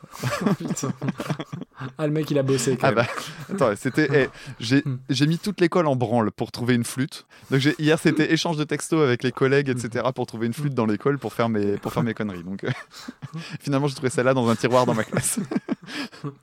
Alors, euh, reprenons. On en arrive à Isaac Delusion. Alors Isaac Delusion, je connaissais pas. Maintenant, j'ai un petit avis sur eux. Tu pourras plus le dire. J'ai, j'ai pas compris en fait la reprise parce que la première fois que je l'ai écouté, je fais, Hmm, c'est rigolo ce petit truc, c'est pas très original dans l'époque d'aujourd'hui de faire ces reprises un peu éthérées. Je me disais, bon, j'ai déjà eu l'impression d'entendre ça dix fois, euh, c'est un peu du sous-métronomie. Et puis euh, là, je me dis, mais c'est quoi ce groupe anglais? Et là, tu percutes Bah qu'en voilà. fait, ils sont Ouais, pas du tout anglais. Ils sont Ah, parisiens. Et donc, si vous êtes parisien, quel est l'intérêt de faire cette chanson en faisant Elle était maquillée Et le truc là, putain, tu dis, mais les gens là, vous êtes en train de le faire en faux anglais? Et franchement, j'ai pas compris. Donc, soit tu es effectivement anglais et tu la chantes avec un accent anglais, ce qui donne un côté un peu exotique. On peut passer, alors quand c'est plus ou moins bien fait, ça dépend. hein. On avait le cas tout à l'heure où c'était pas top. Bon, à la limite, ça passe. Là, le faire en étant français soi-même et le chanter avec une- un accent anglais, je trouve que ça fait poseur. Et là, ils ont pris un, un gros carton dans l'aile euh, parce que d'un seul coup, je me suis dit, mais c'est quoi ces poseurs? Ouais, c'est ça Hmm. pour pas dire autre chose. C'est dommage parce qu'il y a une ligne de basse qui est très jolie. En plus, ils ont des petits endroits assez, assez euh, étonnants. Par exemple, tu vois, je pense au fameux break hein, que j'aime tellement. Chez eux, ils le font autrement. C'est accompagné par euh, donc euh, ce qu'on appelle le 808. Donc, c'est tiré du, du Roland TR 808, euh, qui était un- un- une boîte à rythme Qui se branche sur un display rack, voilà, sur un c'est VSP 600. Vesperac, c'est ça et en fait, mais le truc, c'est que ce truc-là, le 808, tout le monde le connaît quand tu fais de la prod de musique électronique, parce qu'en fait, tu vois Bah 808 oui. partout. parce que simplement, les petits samples de ces trucs-là sont restés et aujourd'hui, ils sont manipulés, triturés. Et là, franchement, ils l'utilisent vraiment bien. C'est plutôt joli, le synthé est sympa. Et je trouve ça plutôt pas mal, en fait, ce passage-là, mais vraiment, vraiment, vraiment. Ça m'a déplu, cette attitude-là, ça m'a gêné. Et je trouve pas la reprise si originale que ça quand tu connais d'autres trucs dans ce goût-là. Je trouve que ça fait vraiment euh, musique, tu sais, pour euh, accompagner les émissions genre euh, quotidien. Ça fait truc de parisien. Mhm. Et un dernier point rapide, cette chanson-là, ce qui m'a surpris surtout, c'est que quand tu regardes les commentaires sur YouTube et le reste, et ben c'est là que tu vois le fossé générationnel parce qu'il y a plein de gens qui découvrent que c'est une reprise. Ah et pour les Ah gens ouais, de- oh bah, qui ont plus de 30 ans, c'est Ah bah, c'est évidemment. quoi, quoi, quoi? Ouais. Mais c'est pas possible. C'est très étonnant. Alors, euh, je reviens sur, euh, sur Monsieur Claude Moine, Eddie Mitchell. Alors moi, j'ai j'ai toujours eu beaucoup de sympathie et de respect pour lui. Alors, je l'ai toujours estimé... euh, Je faisais la ligne de chant. on fait un blind test et, euh, et je l'ai toujours euh, je l'ai toujours trouvé beaucoup plus talentueux et beaucoup plus sympathique que Johnny Hallyday forcément on les associe très souvent et euh, je trouve que c'est un meilleur chanteur et un- surtout un meilleur comédien il faut être honnête aussi et tu vois, il n'y a pas de chanson de Johnny que je vais écouter avec plaisir, vraiment aucune. Eddie Mitchell, il y en a plein. Euh, toujours un coin qui me rappelle, celle-ci, euh, Memphis, il ne rentre pas ce soir. Euh, je peux t'en citer des dizaines que je réécoute vraiment avec plaisir. Et en plus, c'est un gars quand même un- qui a une importance dans le paysage rock français, puisque les Chaussettes Noires, le groupe dont il était le leader, Oui. c'est le premier groupe de rock français euh, en 1961. Et Eddie Mitchell, euh, c'est la bagatelle de 40 albums solo quand même, donc Mhm. euh, ce monsieur mérite tout notre respect. Et la chanson, bah, c'est la très grande classe, t'as tout dit. Alors j'avais noté Pierre Papa Diamandis parce qu'il a un nom rigolo. Euh, et voilà, avec l'orchestration qui est, qui est très très chouette. Euh, je reviens pas sur l'histoire et, et les paroles, elles racontent une vraie histoire et, c'est simple, c'est direct. T'as pas besoin d'avoir fait euh, trois ans d'études de lettres pour comprendre de, quoi il s'agit et, et c'est à la fois très très bien écrit. Je vous invite à aller voir la pochette de l'album. euh, donc l'album s'appelle Happy Birthday parce que Eddie Mitchell a un brushing de ma grand-mère en Oh, oui. 1987 et c'est formidable, c'est extraordinaire. Mais voilà, pour en revenir à, à la chanson qui date de 1980, c'est ultra classe, il y a plein d'orchestrations, tu en as parlé. Euh, bien sûr, il y a tous les tics propres à Eddie Mitchell, euh, la patate chaude dans la bouche et tout ce qui va avec, mais ça vieillit tellement bien mieux que Ouais. plein d'autres trucs français qui vont arriver après. Euh, pour moi, c'est de la super extrême bonne variété française. T'as 3 minutes 30, refrain, couplet, orchestration, bim, tout est dit. Et c'est la classe internationale. Il n'y a rien d'autre à dire. Donc, euh, je réécouterai Couleur Mentalo euh, autant de fois que nécessaire parce que c'est vraiment très très beau. Euh, Viendons-en à Isaac Delusion. Alors moi je connaissais, euh, je les ai découverts avec l'album Rust and Gold en 2017 et j'avais été comme toi à l'époque très surpris de voir que c'était pas un groupe anglais mais un groupe de Vincennes, groupe donc de pop, euh, d'électropop français. Et pour l'anecdote, Madame ici aimait bien une ou deux chansons de cet album-là et je lui avais offert en dématérialisé, c'est-à-dire de mon compte Apple J'avais offert un cadeau euh, via euh, l'Apple Store machin, et ça avait mis une merde incommensurable dans son téléphone, à tel point qu'on avait dû, on avait dû ré- euh, restaurer l'iPhone. L'iPhone ne s'est jamais restauré correctement. On a perdu plein de plein de trucs. Enfin bref, ça a été un casus belli ce, ce- ce Ah, merde. cadeau. Donc euh, maintenant j'achète des CD en dur ou des vinyles parce que l'achat numérique ça n'avait pas été très très concluant. Et l'album Rust and Gold, bah moi j'aime beaucoup beaucoup beaucoup beaucoup. Mettez le titre Cajun, euh, je- il a été utilisé dans je ne sais plus quelle pub, ça vous, ça vous parlera forcément. Après, comme on disait avec Neil Young tout à l'heure, la voix ça passe ou ça casse, parce que la voix du chanteur, donc en l'occurrence Loïc, c'est Jimmy Somerville hein, un petit peu. Euh, il chante toujours en voix de tête. C'est pas trop et gênant, On encore. aime, on déteste, et moi j'adore. Ouais. Et après, pour en revenir sur la, sur la reprise, alors tu vois, ce qui est drôle, c'est que le côté, euh, elle était maquillée, chantée euh, en anglais, moi j'ai pas entendu la même chose en fait. Alors est-ce que c'est parce que je, je connais le groupe et que je les aime que j'ai volontairement gommé ce défaut? Mais j'ai- pas eu cette impression-là du tout, donc je, ré- je réécouterai. Et après, euh, regarde, Jane Birkin, elle est en France depuis euh, 70 ans, elle nous fait toujours chier avec son accent anglais, donc au final c'est pas très gênant. Et après, au-delà de ça, euh, le côté vieux nostalgique que je suis aime bien l'histoire derrière la chanson, puisque je cite le, le chanteur qui explique pourquoi ils ont repris cette chanson. C'est une chanson qui tournait en boucle sur l'autoradio de la voiture paternelle. Pour les dimanches pluvieux de mon enfance, j'étais assis sur le siège arrière de la voiture de mon père, branché sur Nostalgie, et ce morceau en fond sonore. J'ai compris plus tard que la chanson parle d'un type trop timide et observateur. Je me suis reconnu, alors je me suis dit que j'étais plutôt la bonne personne pour l'interpréter. Donc l'intention derrière la reprise, elle est tout à fait louable, même si j'avais pas trop de doutes parce que euh, bah, bah, déjà parce que la version originale c'est pas du tout une chanson ringarde qu'on veut moderniser, c'est pas du tout ça. Et euh, moi je la trouve très originale dès le départ. Alors j'ai noté un petit effet sur la voix. Alors c'est peut-être l'effet qui fait que toi t'as entendu de, du franglais et pas moi. Ah ouais, tu l'as Euh, pas remarqué, toi? Non, non, non. J'avais de vrai, écouté hein. plusieurs fois quand j'ai su qu'ils étaient français. Je me suis dit vérifie, vérifie, vérifie. Et, et non, à chaque fois, je l'entends. Et ce que j'aime beaucoup moi dans la ligne de chant, c'est que là où Eddie il fait Elle rêvait qu'elle posait, et ben eux il fait Elle rêvait qu'elle posait. Et il coupe vachement la, la phrase, et je trouve que ça apporte un- une dynamique un peu différente. T'as moins de groove peut-être que dans la version originale, mais je trouve ça très aérien. Alors c'est très euh, électropop à la R, à la Alger, à tous ces trucs-là, mais moi je trouve ça très réussi. Je trouve ça bourré de bonnes idées. Tous les petits claviers qui arrivent à la fin avec les petites percus. C'est fidèle à la version originale, tout en étant clairement du Isaac Delusion. Et je trouve que c'est une vraie belle porte d'entrée pour découvrir cette scène-là. Alors, je suis pas un expert de, de cette scène française, mais euh, tu vois, dans la foulée, je me suis euh, réécouté l'album de Her, H-E-R, qui est un, groupe français de, de Paris aussi, qui a fait un, un album il y a deux ans qui est extraordinaire.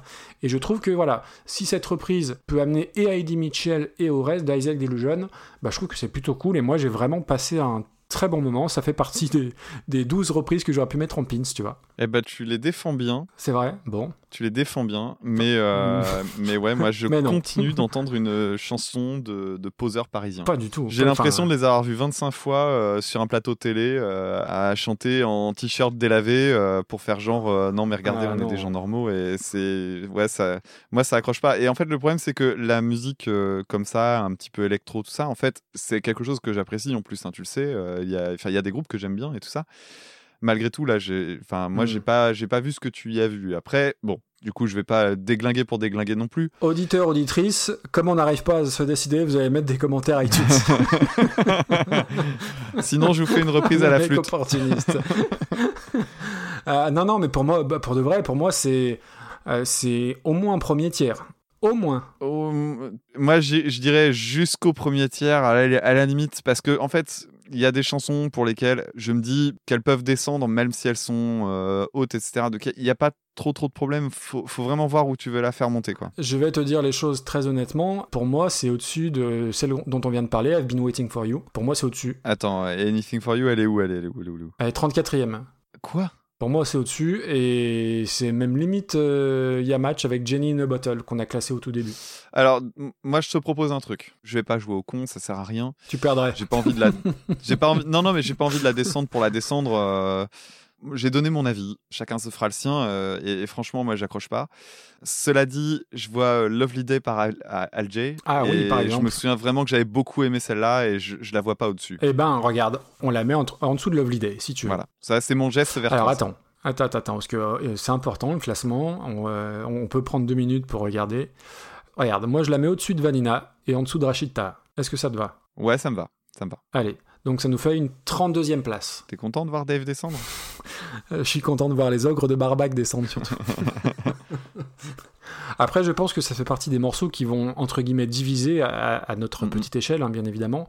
Parce que, ouais, la, la- voix, je peux comprendre qu'on n'aime pas du tout. Mais en fait, c'est même pas la voix, c'est la façon de chanter. Parce que le- fait qu'il chante aigu, moi, ça m'a pas dérangé du tout. Ouais. Par contre, c'est. Ouais, mais c'est beaucoup de choses. C'est beaucoup de choses qui me donnent cette impression. Et après, ouais, franchement, l'album euh, Rust and Gold, il n'y a, y a pas grand-chose à acheter. Moi, je trouve ça super sympa à écouter. Ok. Donc passons à la chanson suivante. Maintenant, on va s'intéresser à un revenant dans notre classement. Quelqu'un dont on a dit beaucoup de bien, Surtout toi. à savoir Leonard Cohen, qui chantait en 1974 une chanson du nom de Lover, Lover, Lover, reprise en 1992 par Ian McCulloch. And may the spirit of this song, may it rise up pure and free. May it be a shield for you, a shield against the enemy. Yes, and lover, lover, lover, lover, lover, lover, lover, come back to me. Yes, and lover, lover, lover, lover, lover, lover, lover, come back to me. Yes, and lover, lover, lover, lover, lover, lover, lover, come back like the spirit of this song. May it rise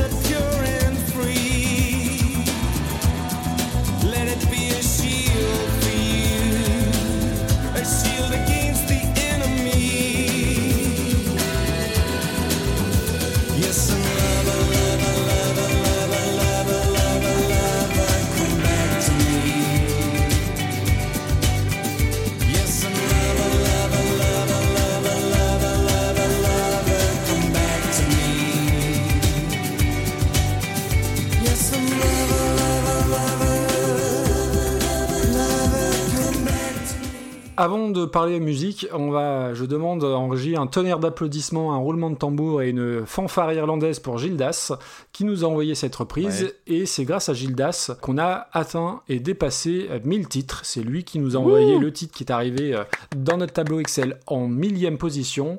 Et si je regarde notre petite liste à date, donc on est le 15 janvier à 22h40, on a, on a 1023 morceaux qui nous restent à traiter. Euh, donc euh, bah, on en remplit un peu tous les jours. Putain, c'est affreux. Et donc merci Gildas. Et donc alors Léonard Cohen. On va pas trop revenir dessus parce qu'on l'a déjà pas mal crépi la dernière fois, enfin surtout toi pour Alléluia. Si peu, si peu. Euh, et autant Neil Young, euh, je, je peux faire l'effort parce qu'en plus Neil Young, je pars pas de zéro. Et Neil Young, je peux parfois quand même y retrouver mon compte. Autant Leonard Cohen, j'ai une vraie barrière. La chanson, j'aime beaucoup l'instrumentation, les petites percus, euh, l'accord de gratte qui tourne en boucle, même si ça fait un peu les, les castors juniors au coin du feu. Mais bon, bref. Euh, les montées chromatiques de basse, c'est très joli. Mais par contre, euh, moi, j'ai besoin d'être accroché par la voix. Et la voix de Leonard Cohen, euh, bof, bof, bof, bof. Le refrain, euh, lave, lave, c'est rébarbatif, c'est soporifique, et il y a un fade-out de, de la planète Mars, je l'ai déjà dit, mais c'est pas grave. Et, en soi, la chanson, elle est pas mauvaise, elle est bonne, mais elle est mal chantée. Je, je te rejoins quand tu disais la dernière fois qu'il chantait mal sur Alléluia, bah là sur Lover, Lover, Lover, c'est chiant. Alors oui, on va me dire que c'est peut-être un poète, mais prenez l'exemple de Maurice Carême qui écrit des poésies depuis 1932. Il en écrit, il ne les chante pas. Donc Leonard Cohen aurait pu se contenter de faire la même chose. Et vraiment, j'ai j'ai pas aimé du tout. Et elle a été adaptée en français, cette chanson, par Graham Allwright. Voilà, pour, euh, ceux, pour vos grands-mères peut-être. Euh, je suis méchant là, parce que c'est pas si, c'est pas si vieux que ça. Euh, ceci étant, venons-en à Ian McCulloch. Donc Ian McCulloch, pour recontextualiser, c'est le chanteur d'Echo and the Bunnymen, qui est un groupe de rock, euh, on va dire de post-punk pour faire très large, qui a vécu son âge d'or dans le milieu des années 80, qui est toujours plus ou moins en activité. Et ça fait partie des groupes que je n'ai jamais pris le temps de creuser. Et je ne comprends pas pourquoi, parce que le peu que je connais, eh ben, ça me plaît beaucoup, beaucoup, beaucoup. Je vous invite à écouter la chanson Killing Moon, qui est en plus, je crois, dans le film Donnie Darko, dont tu as Oui, déjà parlé. oui, oui. Et je très comprends pas pourquoi je chanson. connais pas plus ce groupe parce que c'est génial. Il y a une froideur à la Cure, ça annonce un peu toute la, la scène des Smiths et compagnie. Et pour ceux qui connaissent, je leur trouve une vraie filiation avec un groupe qui vient aussi de Liverpool, ils sont liverpooliens. Euh, un groupe qui s'appelle The Choral, qui est un groupe très récent, hein, qui fait de, l'indie rock euh, de, très très haute qualité, et je trouve qu'il y a une vraie filiation. Et donc sa reprise, euh, donc de Lover, Lover, Lover, elle est sur son deuxième album solo entre 89 et 92. Et déjà, dès l'intro, bah, ça me branche beaucoup plus parce que ça sonne beaucoup plus anglais. Normal, hein, il est anglais, Leonard Cohen est canadien. Il faudra un jour que je m'arrête sur pourquoi j'ai tant euh, d'appétence pour des trucs anglais et certains trucs en US euh, me parlent beaucoup moins. Je, je dois avoir des chromosomes anglais euh, dans mon arbre généalogique, c'est pas possible autrement. Euh, pour en revenir sur la chanson, les chœurs sur le Lover, Lover, Lover, bah, comme il y a des chœurs, bah, je trouve que c'est une vraie trouvaille et ça aide à rendre le refrain moins rébarbatif, justement. Et euh, le choix aussi des guitares, alors bien sûr, le morceau est plus, plus récent et plus moderne. Le choix des guitares euh, plutôt folk et semi-électriques, je trouve que ça permet vraiment au morceau de décoller. Là où dans, la, où dans la version originale, ça reste un peu bloqué en première, quoi. Et ça aurait pu être une, une compo des Smiths. J'avais l'impression d'entendre la, la guitare tournoyante de Johnny Marr, j'avais l'impression d'entendre la, voix de Morrissey par moment dans le côté euh, un peu mélancolique. C'est assez fou comme un titre chiant à la base peut, euh, en traversant l'Atlantique, devenir formidable. Il y, a, un vrai joli solo de gratte qui a toute sa place et c'est assez naturel. Il y a les synthés qu'on vieillit. euh, ça, les synthés, c'est toujours un petit peu délicat. On va, on va en reparler plus tard, mais j'ai l'impression que c'est pas la même chanson tellement elle est infiniment meilleure. Elle est un poil plus longue, il y a le même putain de fade out, mais bordel, qu'est-ce que c'est mieux que Leonard Cohen? Il y a- euh, Ça fait partie des 27 chansons que j'aurais pu mettre en pins. Euh, non, pour, pour de vrai, j'ai, tu vois, je me suis mis dans ma bibliothèque Spotify des, des trucs de Echo and the Bunnymen et Yacht McCulloch parce que j'ai vraiment, j'ai vraiment adoré. D'accord. Voilà, pas toi. Ben non. D'accord, bah non, pas là. Alors, euh, bah ouais, parce que déjà, la première chose que j'ai écrite sur mon carnet, c'était euh, une chanson qui me fait revoir mon jugement sur la voix de Leonard Cohen. Ah bah putain, on est super, est Et ouais, parce que euh, cette fois-ci, j'ai aimé. J'ai aimé ce que Ah j'ai bon entendu. Et oui, et oui, et oui. Alors j'ai bien aimé sa voix, qui est pas du tout dans le même registre que celle qui l'emprunte sur euh, Alléluia, qui est vraiment dans les graves, et puis euh, ouais, il chante complètement à côté. Là, euh, j'ai trouvé ça plus simple, moins. Enfin, ouais, moi j'ai trouvé ça agréable à écouter. Euh, c'est un instru qui est ultra sobre. Alors t'as basse, guitare, percu, je crois que c'est des congas, je suis pas sûr, et un instrument. Alors on va faire un point instrument comme je fais dans mon podcast habituellement. Ah, comment ça s'appelle ce Euh, truc-là? Tu parles du truc qui fait crrrr derrière là, le truc. Ça s'appelle un vibraslap. Est-ce que tu sais euh, à quoi ça ressemble matériellement? Ah oui, euh, oui, c'est Cake qui utilise beaucoup les vibraslaps. Voilà, bah, je vais expliquer pour les gens qui sauraient pas trop. Donc vibraslap, bah, slap c'est pour euh, taper, mettre une claque, et vibra bah, pour la vibration. Au départ, d'après ce que j'ai compris, mais j'ai pas pu croiser de source, donc euh, prenons ça avec des pincettes. euh, c'est censé imiter le bruit que pouvait faire le, bruit des dents sur les squelettes, les têtes de squelettes type tête de, bah, de bovidés qu'on peut trouver pour faire de la musique de percussion, etc. dans le désert, ce genre de choses. Et euh, en fait, c'est, il fallait trouver un truc qui permettait de refaire le bruit de percussion que pouvaient faire les dents qui s'entrechoquaient. Et donc, euh, l'idée, ça a été de prendre un- une percussion de bois creuse, puis euh, là-dedans, va, de, de là-dedans va sortir une tige qui a une forme un peu particulière Ouais. et qui est à l'autre bout, c'est une grosse boule. Et en fait, le principe, c'est on le tient par la, par la tige en métal et en fait, on vient taper sur la boule et selon la façon qu'on a de la taper, ça va faire un- une vibration plus ou moins longue. Et c'est un truc qu'on entend dans les musiques de dessins dans les orchestres aussi, hein, dans les orchestres classiques, ça a trouvé sa place. Et euh, voilà, c'est un instrument assez particulier. Moi, je connaissais pas le nom, tu vois, j'ai cherché. Alors, été un peu coton déjà de trouver, parce que tu tapes percussion en bois, c'est la merde, parce qu'il y en a 500 000. Mais euh, j'étais très content de le retrouver. et- Ah, j'étais j'aurais pas cru que c'était un, un vibraslap parce que j'en avais parlé quand j'en avais parlé de Cake dans un. Alors c'est peut-être parce que c'est un vibraslap de 1974 et que, et que voilà, mais ou que j'ai pas l'oreille suffisamment affinée quoi. Mais d'accord, très bien. Ah si, si, c'est un, un vibraslap, j'ai aucun doute. Et euh, il l'utilise, mais vraiment beaucoup euh, sur, euh, sur sa, sur sa Beaucoup chanson. trop. En fait, il est là, ouais, peut-être un peu, mais il est là tout le temps. Alors, les- les- la chanson, t'as pas parlé des paroles, ça m'a un peu surpris. En fait, c'est une chanson qui est connue surtout pour ça, mais bon, apparemment, comme beaucoup de chansons de Leonard Cohen, c'est là-dessus que ça se repose. Et euh, c'est apparemment une discussion euh, entre lui et Dieu, parce que ça, ça pose la question de la judéité en fait de Leonard Cohen, parce que cette chanson-là, elle aurait été écrite pendant la guerre du Kippour, parce que le Leonard Cohen était allé sur place pour faire de l'humanitaire apparemment, et il a été reconnu, et il n'a pas pu faire ce qu'il avait prévu, et donc il a passé un mois à chanter pour les troupes, et la légende voudrait qu'il ait euh, plus ou moins improvisé cette chanson sur place. Euh, moi, c'est une chanson que je trouve plutôt chouette. J'aime bien le fait que les couplets soient mineurs et que le refrain soit majeur. Euh, Ça, c'est un truc que je trouve chouette. C'est une vraiment belle découverte. Et puis à la fin, ça s'ouvre avec une, avec une clarinette. Et la clarinette, justement, c'est un instrument qui est très présent dans la musique klezmer, donc la, la musique de, traditionnelle juive.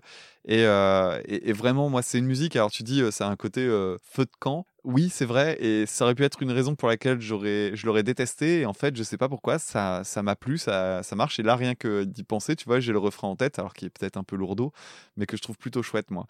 Et euh, quand je suis arrivé à la reprise, déjà, je trouve que ça, ça sent très fort les années 90. Bah oui. Et toi, je savais que ça allait te plaire, en fait. Parce que j'ai j'ai pensé à plein d'autres trucs. Mais moi aussi, en fait. Au- En plus, au début, elle m'a plu.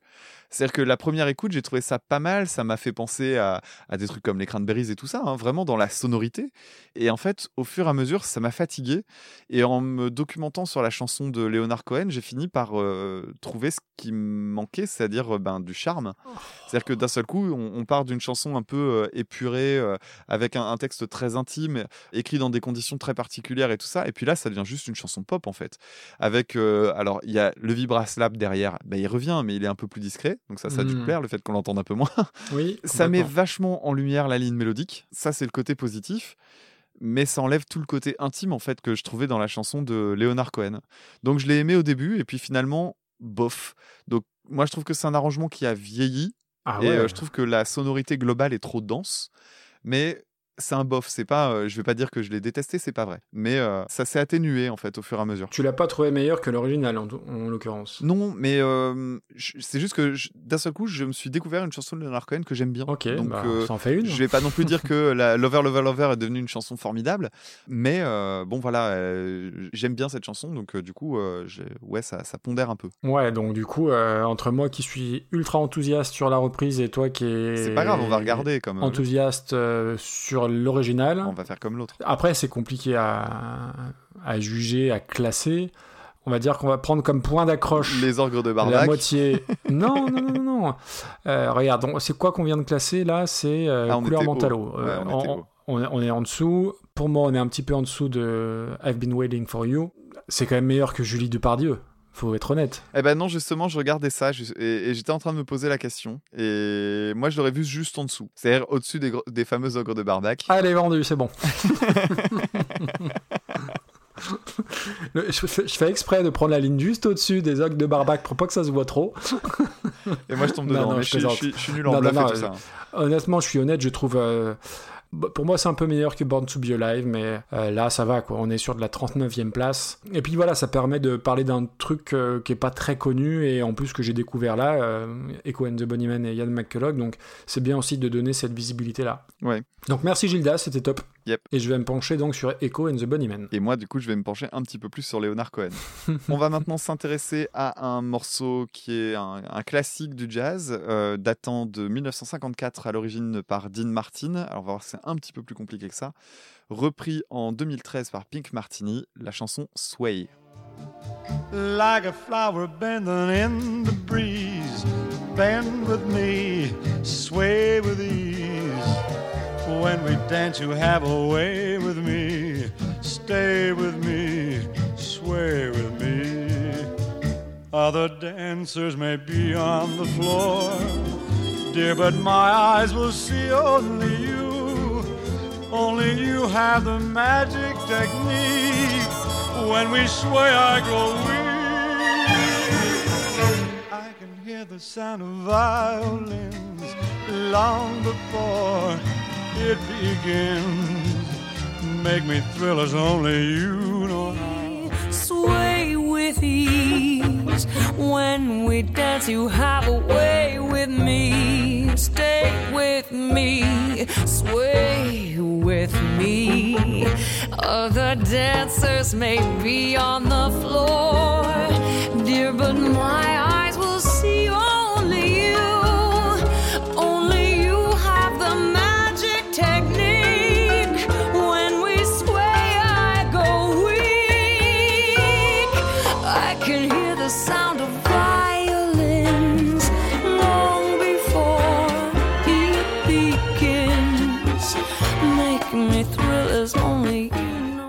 Alors, on va remercier euh, tout de suite pendant que j'y pense, parce que j'y pense jamais, Vivian, pour sa proposition, parce que Sway, moi, c'est une chanson que j'aime bien. Et c'est une chanson que j'ai connue, euh, en fait, qui est assez importante pour moi, parce que c'est une des premières chansons, je me suis rendu compte que j'aimais bien le jazz lounge.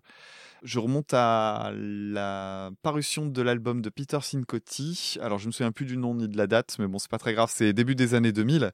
Il avait repris la chanson Sway, mais vraiment en version lounge, Mhm. très ronflant et tout, et j'avais adoré, alors que je pensais que c'était un truc qui allait jamais me plaire. Donc Sway, moi j'étais très content de l'avoir popé, euh, ne serait-ce que pour pouvoir caser euh, Peter Cincotti. si vous connaissez pas, allez-y, c'est chouette. Et euh, en fait, c'est déjà une reprise. C'est-à-dire qu'au départ, cette chanson-là, c'est un cha-cha-cha quasi instrumental qui s'appelait Quyen Serra. Alors, je suis désolé si je prononce mal, mais je ne parle pas la langue. Et en fait, dans cette chanson-là, on retrouve déjà la fameuse ligne principale, qui est euh, donc euh, la, la ligne en fait du refrain euh, dans le dans le chant. Et euh, cette ligne principale, elle a donné une chanson pour un film qui date de 1954 et qui était chanté par Pedro Infante. Et en fait, c'est sur cette version-là que se base Dean Martin. Donc, quand on dit Dean Martin, en fait, c'est un peu plus compliqué que ça. Ouais. C'est lui qui lui donne sa version, on va dire, quasi finale. Mais en réalité, elle a eu euh, plusieurs petites évolutions. Et je trouve ça assez intéressant à, à regarder. Je vous invite à le faire. Mais la ligne vraiment mélodique qu'on connaît tous, eh bien, en fait, elle vient de, euh, de Queen Serra. Alors, Dean Martin, pour moi, c'est. Je sais pas si tu as la ref. C'est c'est le mec qui aime bien euh, Sheriff, euh, le groupe qui était number one. Non. Ça te dit rien? Non, non, j'ai pas la ref. J'en conclus que tu connais pas le de grand détournement. Euh, très, très mal. Ça fait partie des trucs qu'il faut absolument que je regarde, la classe américaine et compagnie. Voilà, Et c'est ça. Non, non, ça fait partie des trucs que je connais pas, j'avoue. Ok, il va falloir que tu rattrapes ça. Il y a Dean Martin dedans. Et, voilà quoi. Alors pour moi, donc c'est le mec du grand détournement euh, qui, qui est déprimé en regardant son, son pins Sheriff. Et euh, c'est aussi le mec qui chante euh, deux chansons que j'adore, à savoir Everybody Loves Somebody Sometimes et Let It Snow. Et Let It Snow, si vous connaissez la Ah chanson, oui. rien que dire le titre, vous l'avez en tête pendant Mm. huit jours. J'en suis désolé. Ça Alors. Dean, Dean Martin, c'est un mec euh, vraiment dans la plus pure tradition du, du musical américain. C'était un acteur-chanteur. Il faisait partie du Rat Pack, qui était le, le groupe de potes qui entourait Sinatra. Voilà, c'est vraiment une figure de. Bah, en plus, qui a, qui a duré, parce que je crois qu'il est mort dans les années 80, 90 même, je crois. Donc, c'est un, un gars qu'on a vu euh, régulièrement. Enfin, en tout cas, quand on est à la culture américaine, c'est un mec qui était un peu partout tout le temps. Et puis, euh, la, la chanson en elle-même, moi, je la, je- enfin, je la, je la trouve super. Et c'est une chanson qui est devenue un standard, en fait, euh, aujourd'hui. Ouais. C'est repris par tout le monde euh, dans plein de versions différentes. Au départ, c'est une rumba, donc le, le style musical, c'est ça, c'est la rumba. Rumba ou cha-cha-cha? Soyons précis. Voilà, alors le, le titre originel Queen Serra, c'est du cha-cha-cha. C'est devenu une rumba avec Dean Martin. Et après, ça a été repris en jazz et c'est aujourd'hui considéré un peu comme un standard de jazz. Donc ça a été repris notamment par Michael Bublé. J'ai vu que c'était la version la plus euh, connue aujourd'hui, en fait. C'est un peu dommage d'ailleurs. Est-ce qu'il y a une chanson qui n'est pas reprise par Michael Bublé Ouais, voilà, c'est un peu ça. Il fait partie de ces gars que je connais juste à cause de ça. Mm. Mais euh, ça a été aussi repris par euh, d'autres personnes comme euh, les, les Pussycat Dolls Ah. et, et, et par Diams. Ah ben je vais en parler. Alors, je, je- je t'expliquerai en off. tu le Je couperas t'expliquerai en, je t'expliquerai en off pourquoi j'ai hésité à le dire. Mais effectivement, pour euh, les personnes qui euh, ne connaîtraient pas, la chanson DJ, le fameux euh, Laisse-moi kiffer la vibe avec mon mec, ben, en fait, c'est la mélodie de Sway, putain. Eh ben voilà. C'est incroyable, c'est incroyable. La version de Pink Martini. Donc, Pink Martini, groupe euh, américain qui est en fait un, un groupe super dense. Il y a énormément de membres. On va dire que c'est surtout centré sur la chanteuse et le pianiste, si je dis pas de bêtises. Mais euh, voilà, c'est un, gros, gros groupe, très, très orchestré. Euh, Il y a des cuivres partout et tout le temps. et dans cette chanson-là, particulièrement. Donc on a, c'est c'est super riche. hein. Il y a des cordes à fond, il y a des cuivres à fond, il y a de la harpe, il y a des percus qui vont dans tous les sens. C'est méga riche. Et surtout, il y a des énormes différences dans la façon de jouer la chanson. Parce qu'en fait, en gros, ils gardent que la ligne mélodique. Les accords et tout ça derrière, c'est complètement bougé. Et, je trouve ça super euh, audacieux, en fait, comme euh, chanson. Parce que c'est- il y a un côté genre, ok, on va prendre un, standard et on va, le, on va ne pas le traiter comme un standard, en fait. On va en faire autre chose. Donc ça, je trouvais ça plutôt cool. Et euh, Pink Martini, en fait, ça fait partie des groupes qu'il faut que je rattrape parce que je, je les connais. Alors, je les avais connus comme beaucoup de monde en France avec leur chanson Je ne veux pas travailler, Oh, ouais. qui me tapait sur les nerfs. Ah, Parce que bon, bah, c'est le défaut. voilà, c'est le défaut d'avoir utilisé ça dans des publicités. Bah voilà, parfois ça fait des dégâts euh, considérables. Surtout que cette chanson-là, elle, est, elle a un côté paresseux qui est agaçant. Puis dans tous les reportages, enfin, Ouais, voilà. on, on a bouffé. Voilà. Et en fait, euh, j'ai toujours eu la flemme d'aller chercher Pink Martini, bien que je sois déjà tombé sur d'autres morceaux qui étaient de bien meilleure qualité. Et du coup, je sais qu'il y a quelque chose à aller chercher. Alors j'ai fait l'effort et euh, je me suis dit que la meilleure façon de découvrir le groupe, ça aurait été de trouver une version live de cette euh, chanson-là, mais ça n'existe Mhm. pas en vidéo et en, en audio non plus d'ailleurs, donc j'étais très déçu. Par contre, en cherchant des lives, suis tombé sur euh, un concert qui s'appelle les Avo Sessions. Donc c'est euh, un, un festival de jazz qui a lieu à Bâle en Suisse. Ça a l'avantage d'être très bien filmé, la playlist est géniale, il y a des reprises de standards, il y a des compos, il y a un peu de tout. Et c'est idéal pour découvrir, alors non pas vraiment le groupe, mais pour découvrir le jazz. J'ai été assez fasciné par cette euh, vidéo qui traite tout de façon super légère. Hmm. D'une certaine manière, ça m'a évoqué, euh, je sais pas si tu connais ça, c'est les, les, les concerts du Nouvel An euh, de, de l'orchestre de je sais plus quoi en Angleterre qui, est- qui sont retransmis sur la BBC et tout ça, où tu as un chef d'orchestre qui est assez connu là-bas, qui euh, fait des blagues, etc., qui fait euh, du... Non. Enfin, tu vois, qui Mm. orchestre des chansons rigolotes, qui fait du, du- du jeu de scène, le public participe et tout, c'est un foutoir pas possible. Et en fait, c'est vraiment le genre de truc qui te fait aimer le classique parce que tu vois le classique autrement que le cul dans un, dans un siège en velours avec un joli costume à, à je sais pas combien. Mm. Là, c'est vraiment le truc qui te donne envie. Et quand tu regardes le concert, alors bien que ce soit très sage, hein, parce que le public, euh, on est quand même à Bâle en Suisse. Ouais, faut pas déconner. Euh, c'est voilà, c'est- pas la même ambiance. Par contre, sur scène, ils se font plaisir et tu vois des musiciens de vraiment d'un énorme talent et euh, c'est très agréable à regarder. Et la chanson de Pink Martini, bah en fait, euh, moi j'ai juste envie de dire, mais écoutez la, la chanson de Pink Martini en, en entier et vous vous demanderez comment on peut ne pas la classer haut en fait. C'est impressionnant cette chanson. Après, tu vas peut-être pas me suivre. Hum, je sais pas. Je reviens vite fait sur Dean Martin. Alors, moi, je connais le Rat Pack avec Sammy Davis Jr. Parce que c'est comme Ouais. les Rois Mages, on, on en cite deux oui. sur trois, mais euh, on avait oublié Sammy Davis Je Jr. laissé. Euh, j'ai pas du tout cette culture-là de Sinatra, le swing. euh, je, voilà, je connais pas grand-chose. Et hormis Let It Snow et White Christmas, j'aurais été incapable de te citer une autre chanson de Dean Martin. Sway, quand j'ai vu ça, je fais bah je connais pas. Je lance Diams. et bim, bah oui, c'est, la reprise de Diams, quoi. Laisse-moi kiffer live vibe avec mon mec. Je suis pas d'humeur à ce qu'on me prenne la tête et, et- et tout ça, tout ça. Et je dois bien avouer qu'une fois que j'avais ça en tête, bah, ça a été compliqué euh, d'entendre autre chose. Alors je me suis concentré et je suis revenu plusieurs fois. Et du coup, oui, alors j'avais noté, alors le- le- je crois que le, compositeur c'est Pablo Beltran Ruiz, Ouais. qui est un Mexicain qui a euh, Cha-Cha ou Paso Doble ou je sais plus ce que tu as dit là, euh, qui, avait qui avait été adapté par Norman Gimbel et donc chanté par euh, Martin en 54. Et la chanson de Martin, bah, c'est, enfin, c'est bourré de charme, vraiment. T'as envie de danser quelque part en, en smoking à Buenos Aires. Alors oui, Buenos Aires, c'est pas au Mexique, mais Buenos Aires, voilà, je trouve qu'il y y a ce côté-là, euh, un côté très plage. En fait, je sais pas s'il y a plusieurs titres de ce genre de Dean Martin qui font un peu chanson de plage, mais, mais s'il y en a plusieurs, ça ferait un, bel album de Martin à la plage. Tu vois, c'est- T'as pas honte. je suis désolé. Maman, si tu m'écoutes, c'est très mauvais. Je suis désolé. Mais quel talent? Bref, non, non, non euh, pour, pour de vrai, euh, j'ai adoré cette chanson-là. Alors, euh, t'en as pas parlé, mais le, le charme de la trompette avec la sourdine, Mhm. c'est fantastique. Alors oui, le chant a vieilli, ça a plus de, ça date de 54, mais je trouve qu'il est super nuancé. Et juste après, justement, quand il, après, y a une espèce de petite montée en tension, et juste après, il chante I can hear the sounds of violin. Je trouve que c'est, ça apporte euh, un, un espèce d'apaisement après la, la petite montée. Je trouve que ça marche du feu de Dieu. Encore une fois, t'as beaucoup de choses en moins de 3 minutes, euh, les arrangements, les cordes, les chœurs. Et puis un truc tout con et qui vient en opposition à tout ce qu'on a vu jusque-là, c'est qu'il y a une vraie fin. Oui. Hein, je veux dire, les, les mecs... euh, Parce que le, le- le fade-out, euh, je- j'en parle souvent, mais euh, le fade-out, pour faire une analogie, c'est comme si tu prenais des heures pour aller t'acheter le plus beau smoking de la planète, tu t'en kikines à l'emmener au pressing, tu l'enfiles avec le plus grand soin, tu t'apprêtes à sortir dans la soirée de ta vie, et par flemme, plutôt que d'aller chercher de belles chaussures, bah tu mets des espadrilles. Pour moi, c'est ça le fade-out. C'est-à-dire que t'as fait le plus dur, t'as tout, et c'est le petit détail qui fait que, que Ah, ça gâche pas. complètement. Ouais. Et là, pour le coup, euh, il y a une fin qui marche, qui est espiègle. Enfin voilà, moi ça m'a, j'ai trouvé ça très espiègle, vraiment. C'est un truc tout con, mais ça met un point final au morceau.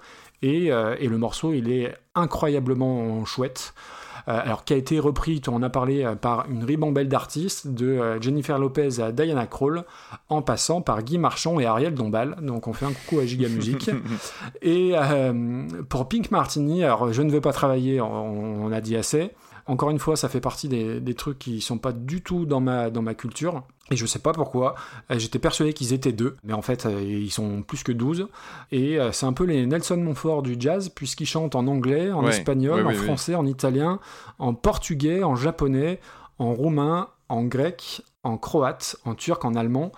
Et pour ce qui est de leur version, bah, l'intro, moi, m'a. Alors, tu faisais la ref au- à la classe américaine, moi, je vais faire une autre ref.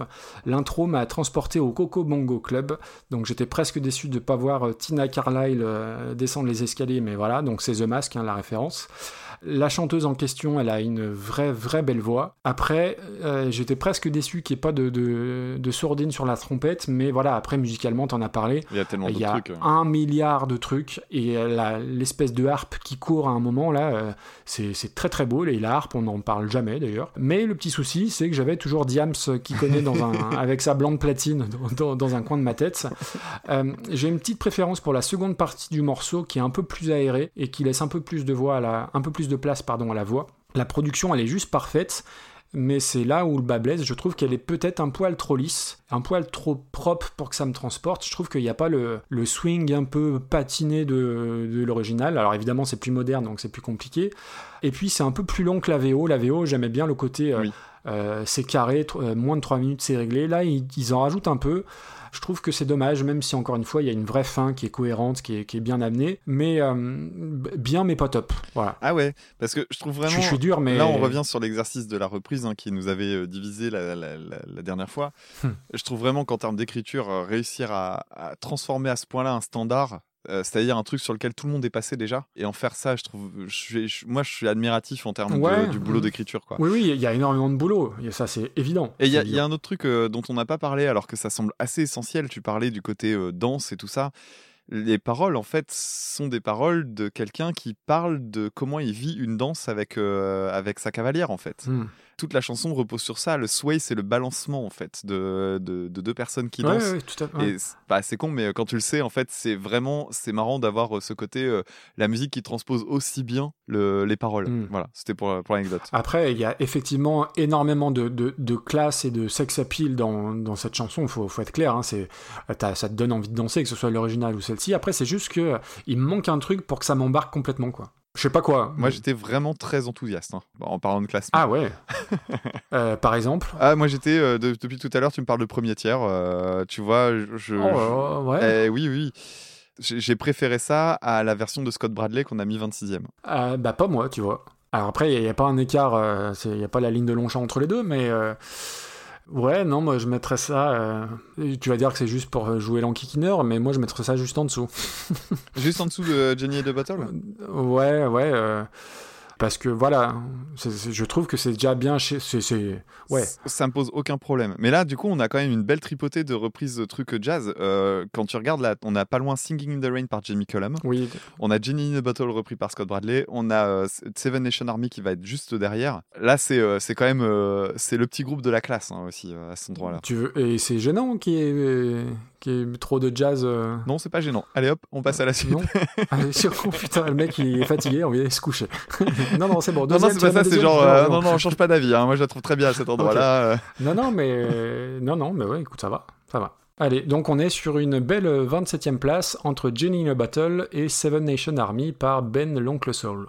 Donc on va enchaîner avec la, reprise envoyée euh, par le gagnant de la question auditeur. Donc c'est Nops, un, fidèle des fidèles, donc qui a répondu juste à la question de l'épisode précédent, qui était quel groupe ne devez-vous pas écouter si vous êtes végétarien? Ha ha. Et donc c'était Meatloaf et les ogres de Barbac. Et euh, t'oublieras pas, tu as une question auditeur à poser, hein, Damien. Je ne risque pas d'oublier. Voilà. Et donc, il nous a envoyé Nops euh, Popcorn. Donc, la version originale est de Gershon Kingsley en 1969, reprise par Hot Butter en 1972.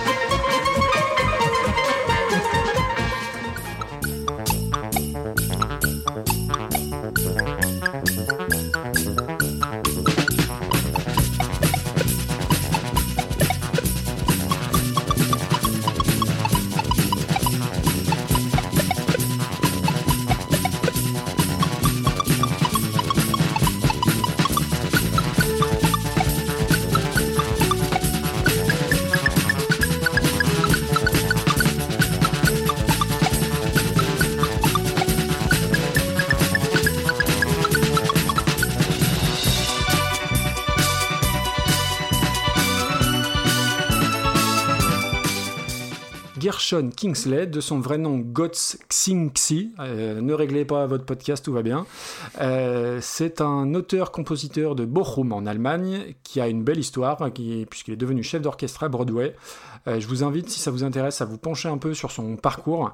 C'est quelqu'un qui a fui Israël, réfugié en Palestine, puis il a rejoint les États-Unis via Cuba. Enfin, c'est assez romanesque comme histoire. Il rencontre euh, aux États-Unis Robert Moog, du nom donc de l'orgue du même nom.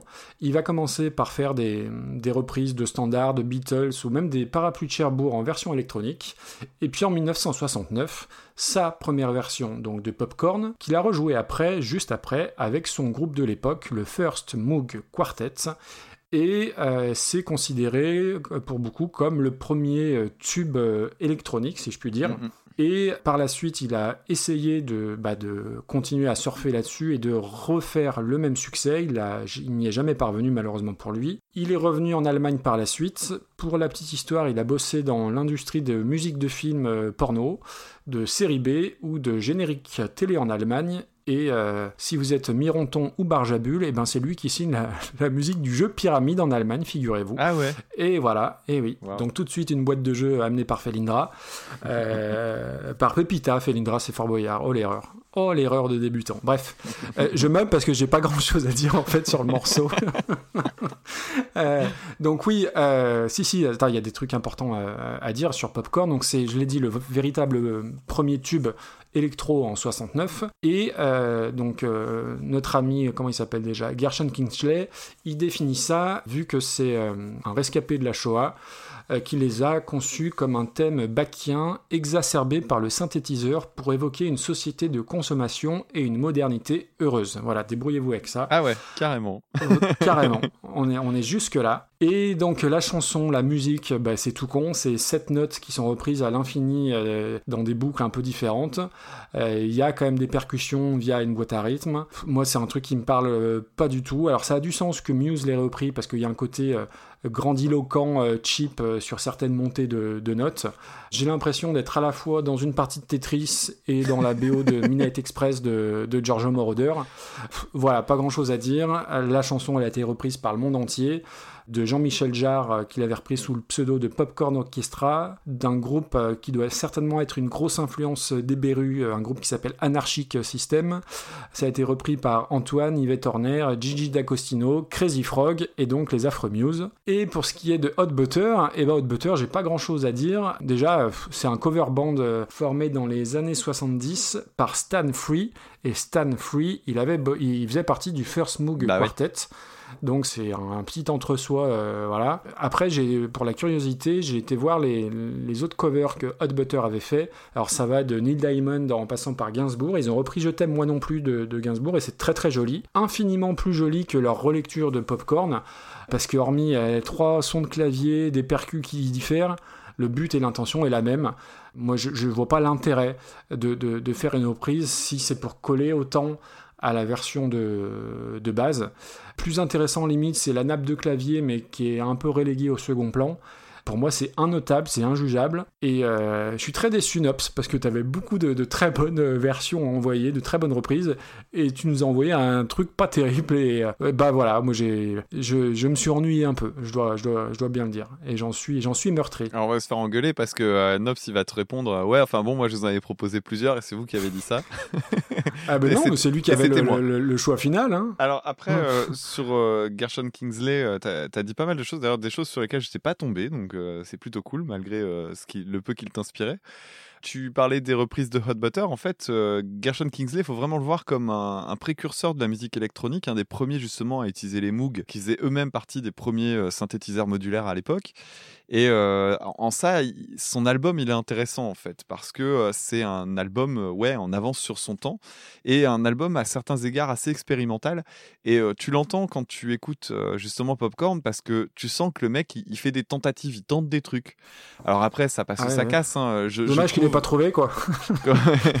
ouais, mais moi je trouve ça vraiment euh, intéressant en termes en termes de témoignage Oui, pur oui. en fait. Hi- Historiquement, c'est très intéressant, bien sûr. À cet endroit-là, le mec, il s'amuse avec son nouveau jouet et ça se sent. Et le l'album en fait dont, dont est tiré euh, Popcorn, d'où est tiré Popcorn, pardon. Comment dire Il est il est rempli en fait à la fois de reprises encore une fois, un petit peu comme Hot Butter, et de compos originales. Et Popcorn est une compo originale. Par contre, clairement, les reprises, elles sont, elles sont assez catastrophiques, il faut le reconnaître. Mais euh, bah voilà, c'est rigolo. C'est comme, alors je sais plus comment euh, s'appelle euh, cette personne, mais il y, a- il y a une personne qui avait travaillé pour la musique d'Orange Mécanique notamment, et qui faisait partie un petit peu de toute cette clique, qui était aussi proche de Moog et tout ça. J'ai pas. Et t'as vraiment comme ça quelques personnes qui ont un peu essuyé les plâtres en fait. Un petit peu comme Jean-Michel Jarre. Moi, j'avais traité Jean-Michel Jarre dans un zig de pod. Et moi, j'avais un regard, tu sais, de, de- de personnes qui avaient grandi dans les années 90 et qui le voyaient comme un ringard en devenir. Et en fait, je- je- en faisant mes recherches, je me suis rendu compte à quel point ce mec-là avait l'air d'être une encyclopédie vivante de tout un milieu musical qui n'était pas le mien. Et euh, un des premiers membres d'un mouvement qui aujourd'hui nous semble évident. C'est un peu comme euh, tomber sur les, les premiers à avoir fait du rock, quoi. Ouais, ouais. Et là, tu te dis, bah, c'est parmi les premiers à avoir fait de la musique électronique, c'est assez fou. Bon, après, euh, sur la musique popcorn, effectivement, tu l'as dit, hein, tu as sept malheureuses notes, euh, le truc qui entre pas du tout, du tout dans la tête et qui devient pas du tout un Ah oui, enfer une c'est fois pas que tu du tout. C'est c'est C'est- un ver de terre qui te grignote le cerveau, c'est incroyable. Ouais, je crois que c'est peut-être une des, un des pires vers Oui, d'oreille que je oui. connaisse. Je valide. Après, euh, du coup, oui, il y, a des- il y a un côté dans sa version plus euh, expérimentale que la version euh, par Hot Butter. Hot Butter, en fait, tu l'as dit, hein, c'est une reprise qui n'est pas vraiment une reprise, Bah, c'est plus un, comme un remaster, en fait. Oui. C'est vraiment comme ça que je le vois. Et alors, le seul truc que je peux lui, lui, lui trouver très positif, c'est que clairement, c'est le genre de morceau qui a permis à Kingsley de, a priori, gagner sa vie Oui, hein. très correctement, alors que son morceau à lui, qui était sorti trois ans avant, bah en fait, il n'avait pas percé du tout. Ah. Et donc, du coup, c'est plutôt cool pour lui, parce que sa version à lui, euh, elle était oubliée. Et ouais, c'est un, pour moi, c'est un remaster. Euh, tu, tu as parlé de la nappe de, de synthé. C'est vrai qu'il y a un moment où euh, il y a un break où le synthé fait un, un truc assez joli, mais encore assez joli comparativement, on va dire. Mm. Et c'est c'est pas génial, mais tout est identique. Même la batterie, alors en dehors du fait qu'elle soit mieux mixée, c'est vrai que j'ai comparé. En fait, je m'amusais à écouter un premier couplet, vraiment bien me mettre en tête tous les détails et réécouter la version euh, Hot Butter et en fait entendre exactement la même chose. Ah, on est d'accord. Ouais, ah oui, oui, j'ai- mais et, et là j'ai Ah ouais. vraiment, j'ai vraiment comparé et j'ai pris un peu de temps pour le faire. Et oui, c'est exactement la même. Ah, ça vient pas de mes oreilles. Alors du coup, qu'est-ce qu'on fait d'un morceau comme celui-là? Oh là là là là là. euh, comme point de comparaison, on n'a pas des kilos. Après, c'est pas, tu peux pas classer ça en bas parce qu'il y a rien de honteux si tu juges par rapport à l'original puisque c'est puisque c'est la même. Oui, en même temps, euh, il faut pas faire descendre des morceaux qui vraiment sont appréciables, quoi. Ouais ouais ouais complètement. Euh, je sais pas. euh, Dis-moi par où tu verrais ça et je te dis si je suis d'accord. J'ai aucune idée, franchement. Ok, bah dans ce cas-là, euh, je pense que euh, un truc qu'on peut aller regarder, c'est Divo. Moi, je le mettrais en dessous de Divo, qui avait repris Satisfaction. Euh, on est à quel niveau là? C'est 86. Ah oui, on est haut quand même. Ouais, on peut Euh, descendre. je vais pas me bagarrer. hein. Ah oui. C'est juste que je veux pas que Divo aille en dessous, donc euh, je suis très content de t'entendre dire que c'est haut.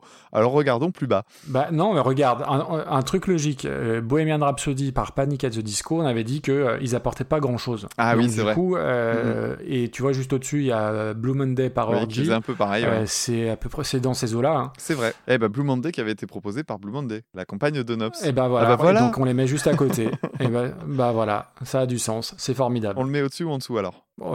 On le met au-dessus. Ok. Donc ça nous fait une belle 97e place, enfin une 97e place, belle je sais pas, entre donc Nessun Dorma par Jeff Beck et Blue Monday par Orgy. Alors, il nous reste deux morceaux. Donc, euh, la dernière chanson de la, de la liste euh, classique et ton fameux Pins. On va maintenant parler de You Don't Own Me de Leslie Gore, qui nous avait été proposé dans la version de Dusty Springfield, mais on y revient dans une minute, et qui avait été reprise en 1980 par Joan Jett.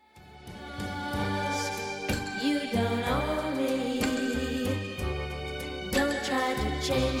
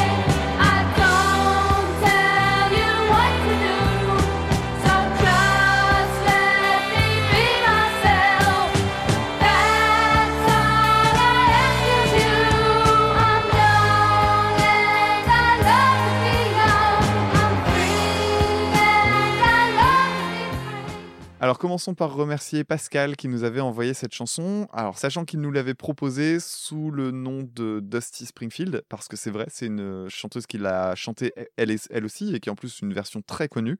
Mais non, la chanson originale c'est bien celle de Leslie Gore qui date de 1963 et euh, au niveau des paroles c'est une chanson d'une modernité Mhm. assez incroyable en fait pour 1963.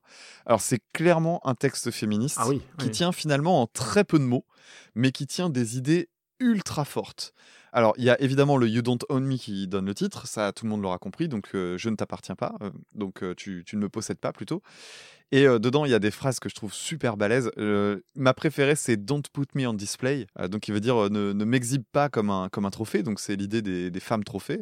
Let me go out with other boys. I want to go out with other boys. I'm young uh, and I love to be young. I'm free and I love to be free. C'est assez impressionnant comme texte pour Mhm. l'époque. On est en 1963. Enfin, il faut vraiment se représenter ce que c'était euh, cette période-là. Après, en termes d'instrumentation, c'est une chanson que je trouve très, très, très chouette. Il y a des trucs que je trouve très, très belles. Alors, il y a un petit détail. Tu parlais tout à l'heure des, des petits détails que je repère et que, voilà, on fait pas trop attention. Au tout début de la chanson, la guitare qui accompagne le riff principal, qui fait euh, Mhm. dun, dun. Eh bien, si vous faites attention, en fait, la note qui est répétée, elle n'est pas jouée sur la même corde euh, les deux fois. C'est- C'est-à-dire que sur la guitare, il y a un truc qu'on peut faire, c'est euh, jouer des notes, euh, la même note à différents endroits sur le manche, et ça donne la, la même fréquence. Par contre, la sonorité de la note est pas la même. Et ça, c'est ce qu'on appelle le timbre. Et euh, à cet endroit-là, c'est un, un- un endroit où vraiment on peut entendre ce- la différence entre une corde à vide et une corde sur laquelle on met un doigt. Parce que euh, clairement, il y, a une- il y a une différence dans le timbre. Donc euh, prêtez-y attention. Et voilà, sachez que c'est pas la même corde qui est jouée. C'était mon côté euh, gros geekos du son. Voilà, désolé. Bon, on va continuer sur cette lancée-là.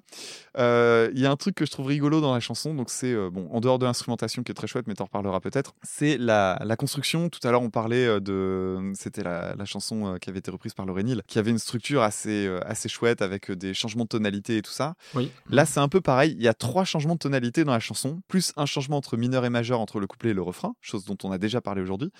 Mais ce que je trouve génial, c'est qu'en faisant des recherches sur ce changement de tonalité, parce qu'il y a quand même un truc, c'est que ce changement de tonalité, par rapport à celui dont on a parlé tout à l'heure, il est pas du tout subtil. Ah oui, oui. C'est-à-dire que généralement, quand on fait un changement de tonalité, on, on utilise un, souvent ce qu'on appelle les accords de passage ou des accords de transition, qui vont permettre, en fait, mine de rien, un peu de nous embrouiller. Ouais. Et on se rend pas vraiment compte qu'on a changé de tonalité. Et, et quand c'est bien fait, faut admettre que les, les changements de tonalité, ça fait partie des trucs les plus beaux en musique. Là, le changement de tonalité, il est ultra bourrin. C'est-à-dire qu'à chaque fois qu'on finit un couplet, bam, allez hop, on change. Et il n'y a rien pour transitionner. Et ça a un nom. Je Ah, me suis rendu compte de ça. Et j'adore le nom de cette méthode. Alors, je l'ai trouvé en anglais, je ne sais pas s'il y a une traduction française, mais c'est fantastique. Ça s'appelle le Track Driver Gears Shift. Autrement dit, le changement de vitesse du, chau- du chauffeur de camion. Parce que c'est le truc c'est imagé. c'est allez hop, on passe la seconde. Et donc du coup, c'est vraiment le truc qui manque le moins de subtilité. C'est genre, allez, on a fini, passe la deuxième, et hop là. Puis après, on a fini, passe la troisième. Et du coup, c'est ultra bourrin. Et moi, je trouve ça assez marrant en fait. Euh, à, plein de moments, c'est très maladroit et c'est exactement ce que je déteste quand je dis euh, le passage d'un Et surtout pour une chanson féministe en plus, c'est très Ouais. drôle. Mais, mais non, mais en plus, ouais. Mais le truc, c'est que dans les chansons, habituellement, ce côté-là, euh, je change de tonalité en faisant un gros truc de bourrin, c'est ce que je supporte pas. Mais oui. Parce que généralement, c'est donné à la toute fin de la chanson et c'est fait pour donner de la patate pour le dernier couplet. Et là, curieusement, ça marche. Je pense qu'il y a deux choses qui font ça. D'abord, c'est le, le charme de la, de la chanson parce qu'elle est ancienne et donc, du coup, elle a, elle a une espèce de patine qu'ont pas les morceaux plus récents. Et surtout, le, le deuxième truc qui fait ça, c'est que c'est assumé dès le début. C'est-à-dire que c'est un choix de structure. On le fait à la fin du premier, clac, on change. On le fait à la fin du deuxième, clac, on change. Et c'est pas juste un artifice qu'on met à la fin parce qu'on a envie de rajouter 30 secondes pour la faire passer à la radio, quoi.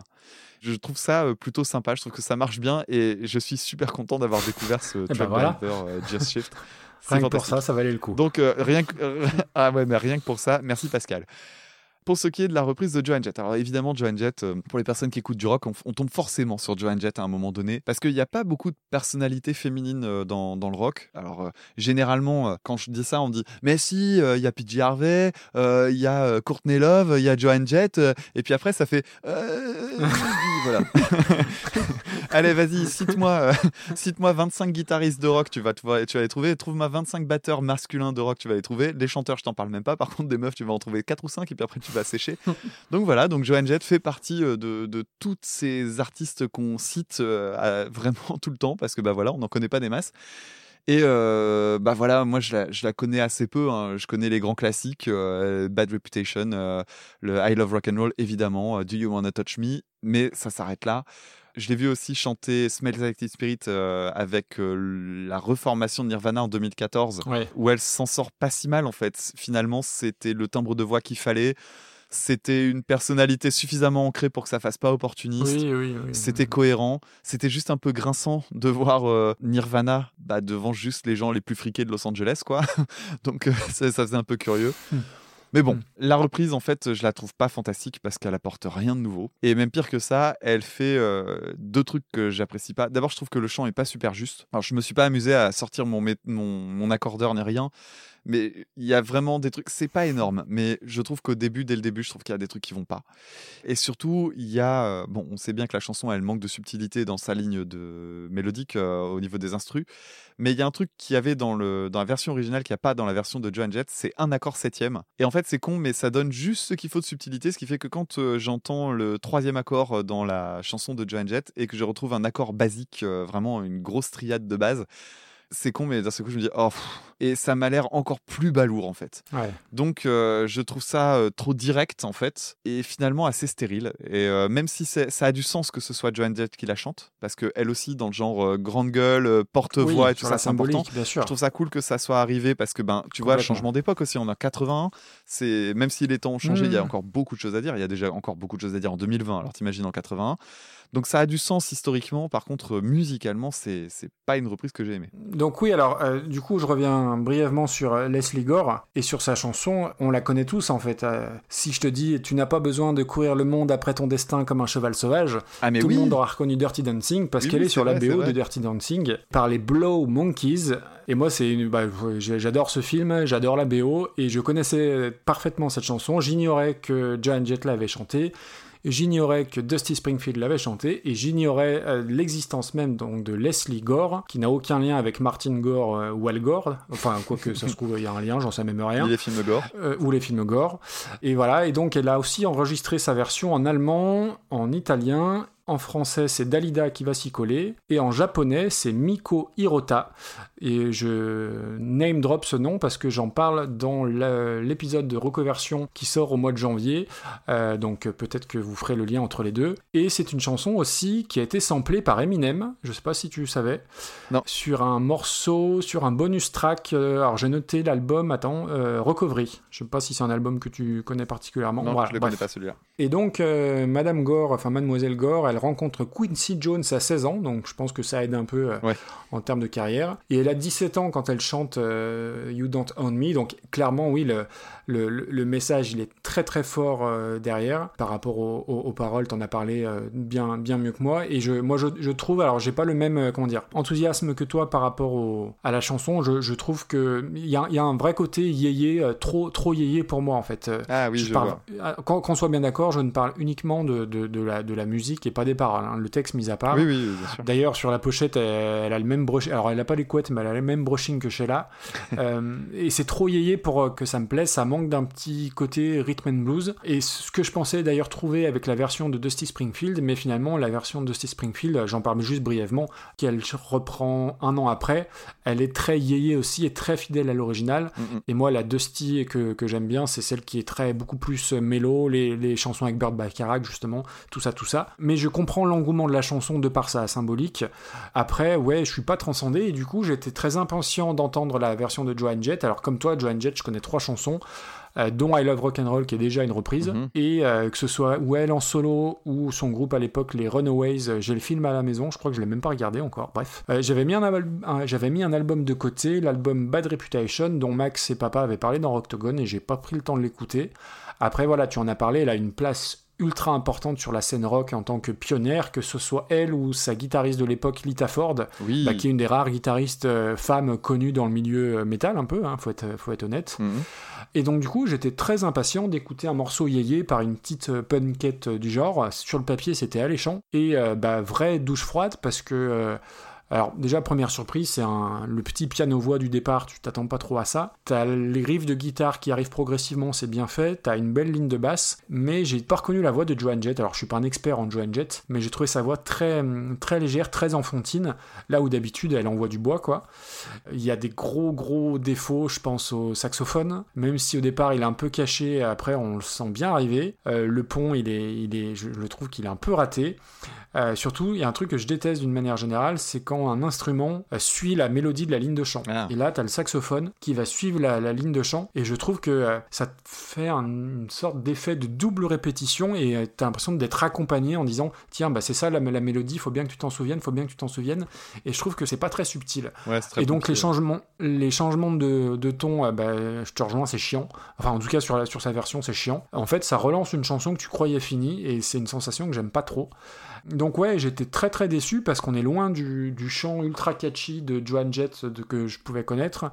Euh, moi j'aime bien son timbre de voix qui est un peu rock and roll, un peu euh, des fois un peu outrancier volontairement. Enfin, alors que là c'est super lisse, super scolaire et c'est proche de l'original et pas suffisamment euh, comment dire intéressant pour que ça m'accroche plus que ça. Ça m'a paru extrêmement long, alors que c'est 3 minutes euh, 30. hein, je crois que c'est plus que la version originale. T'as le même fade-out moisi, donc ouais, grosse, grosse, grosse déception. Donc là, au moins on est d'accord. Ouais, plutôt, ouais. Alors, où est-ce qu'on met ça, du coup? Pour moi, ça fait partie de la catégorie euh, ratage euh, sans, que ce soit, euh, sans que ce soit honteux. Mhm. Donc pour moi, on est entre la 115 et la 130e place, quoi. Bah, plus près de la 115 quand même. Oui, oui, oui, effectivement, je vois Nothing Else Matters euh, et tout ça. c'est- Donc, c'était par Apocalyptica, ça me semble, dans ces eaux-là, c'est pas, c'est pas déconnant. Tu vois, même les cactus par les Last Shadow Puppets, je trouve ça un peu meilleur. Ouais, pas de beaucoup, hein. Ouais, ouais, ouais, oui, oui. Ouais, je préfère quand même écouter ça à Mon Légionnaire par Gainsbourg. hein. Ouais, ouais. Et ben on la met là Allez, juste au-dessus. Allez. Donc on est sur une 122e place entre In the Heat of the Night. Oh, tu te rappelles ça? C'était vachement bien, la chanson originale. La version originale, oui. Oui, oui. Donc la reprise de To Die For et donc Mon Légionnaire par Serge Gainsbourg. Et donc on en arrive à Mon Pins. Et Mon Pins, on le doit tout simplement à Stéphane, qui. Bah, c'est c'est une reprise qui, est- qui nous a été envoyée, je pense, plusieurs fois. Enfin, les gens ont, ont arrêté de nous l'envoyer parce qu'ils se doutent bien qu'on l'a déjà reçue. Alors la version originale c'est compliqué, donc on va dire qu'elle se situe euh, dans les années 80. La chanson originale c'est The Family, La- elle est reprise par Sinead O'Connor, désolé pour la prononciation, et c'est bien sûr Nothing Compares to You.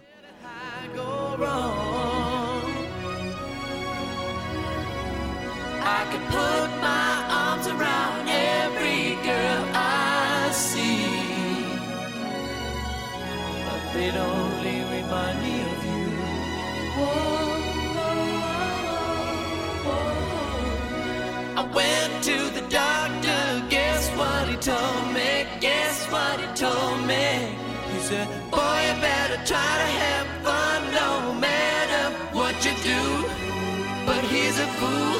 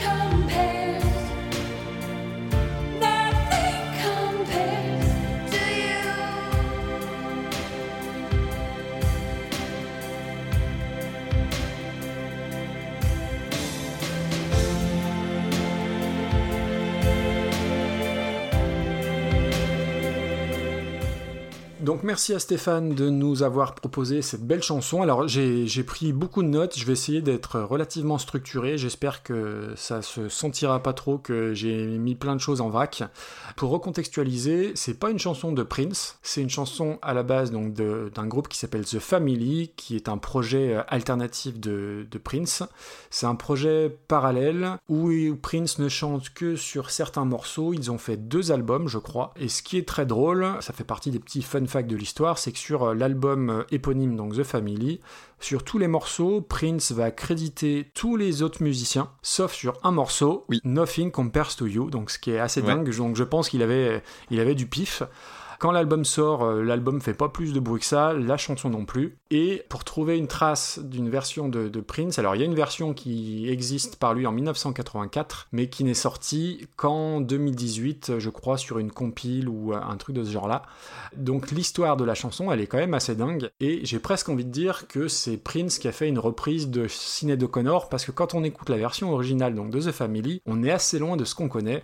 Alors, il y a une intro qui est quasi a cappella, il y a des gros synthés un peu balourds qui arrivent avec des chœurs très effrayants, un peu bizarres. Et clairement, le défaut de la chanson, c'est que les synthés prennent trop de place. Ouais. Euh, ça a été mon ressenti immédiat. C'est une espèce d'R&B cosmique chelou avec un solo de sax euh, comme on n'en fait plus et heureusement, mais le sax m'a moins dérangé que les synthés. En fait, il faudrait une euh, version édite sans les synthés et je pense que la, la chanson originale serait bien meilleure. Et ce qui est fou, c'est que euh, c'est une version qui est très différente de ce que va en faire Sinead O'Connor. Et alors, je parle quand même brièvement de la version de Prince qu'on a connue après, hein, euh, si je remets les choses dans l'ordre. La version de Prince, elle est plus dépouillée. Il y a un clavier aussi, mais c'est beaucoup plus organique, beaucoup plus proche de ce qu'on connaît de Sinead O'Connor. Il y a un peu plus de guitare aussi. Et ce qui est fou, c'est que chez Prince, sa chanson, elle a une tension langoureuse, un peu sexuelle, comme souvent dans la, musique de Prince, ce qui est très très différent là aussi chez Sinead O'Connor. Il y a encore ce satané saxophone, mais moins connoté que sur la version de The Family. Pour le coup, il y a une vraie fin. C'est très bizarre. Il y a un côté très euh, série B américaine dans la version de Prince, mais il y a un truc d'hypnotique. Je n'arrive pas à définir quoi. J'ai écouté toutes les versions une- une- un nombre de fois assez incalculable, et il y a un truc qui t'accroche.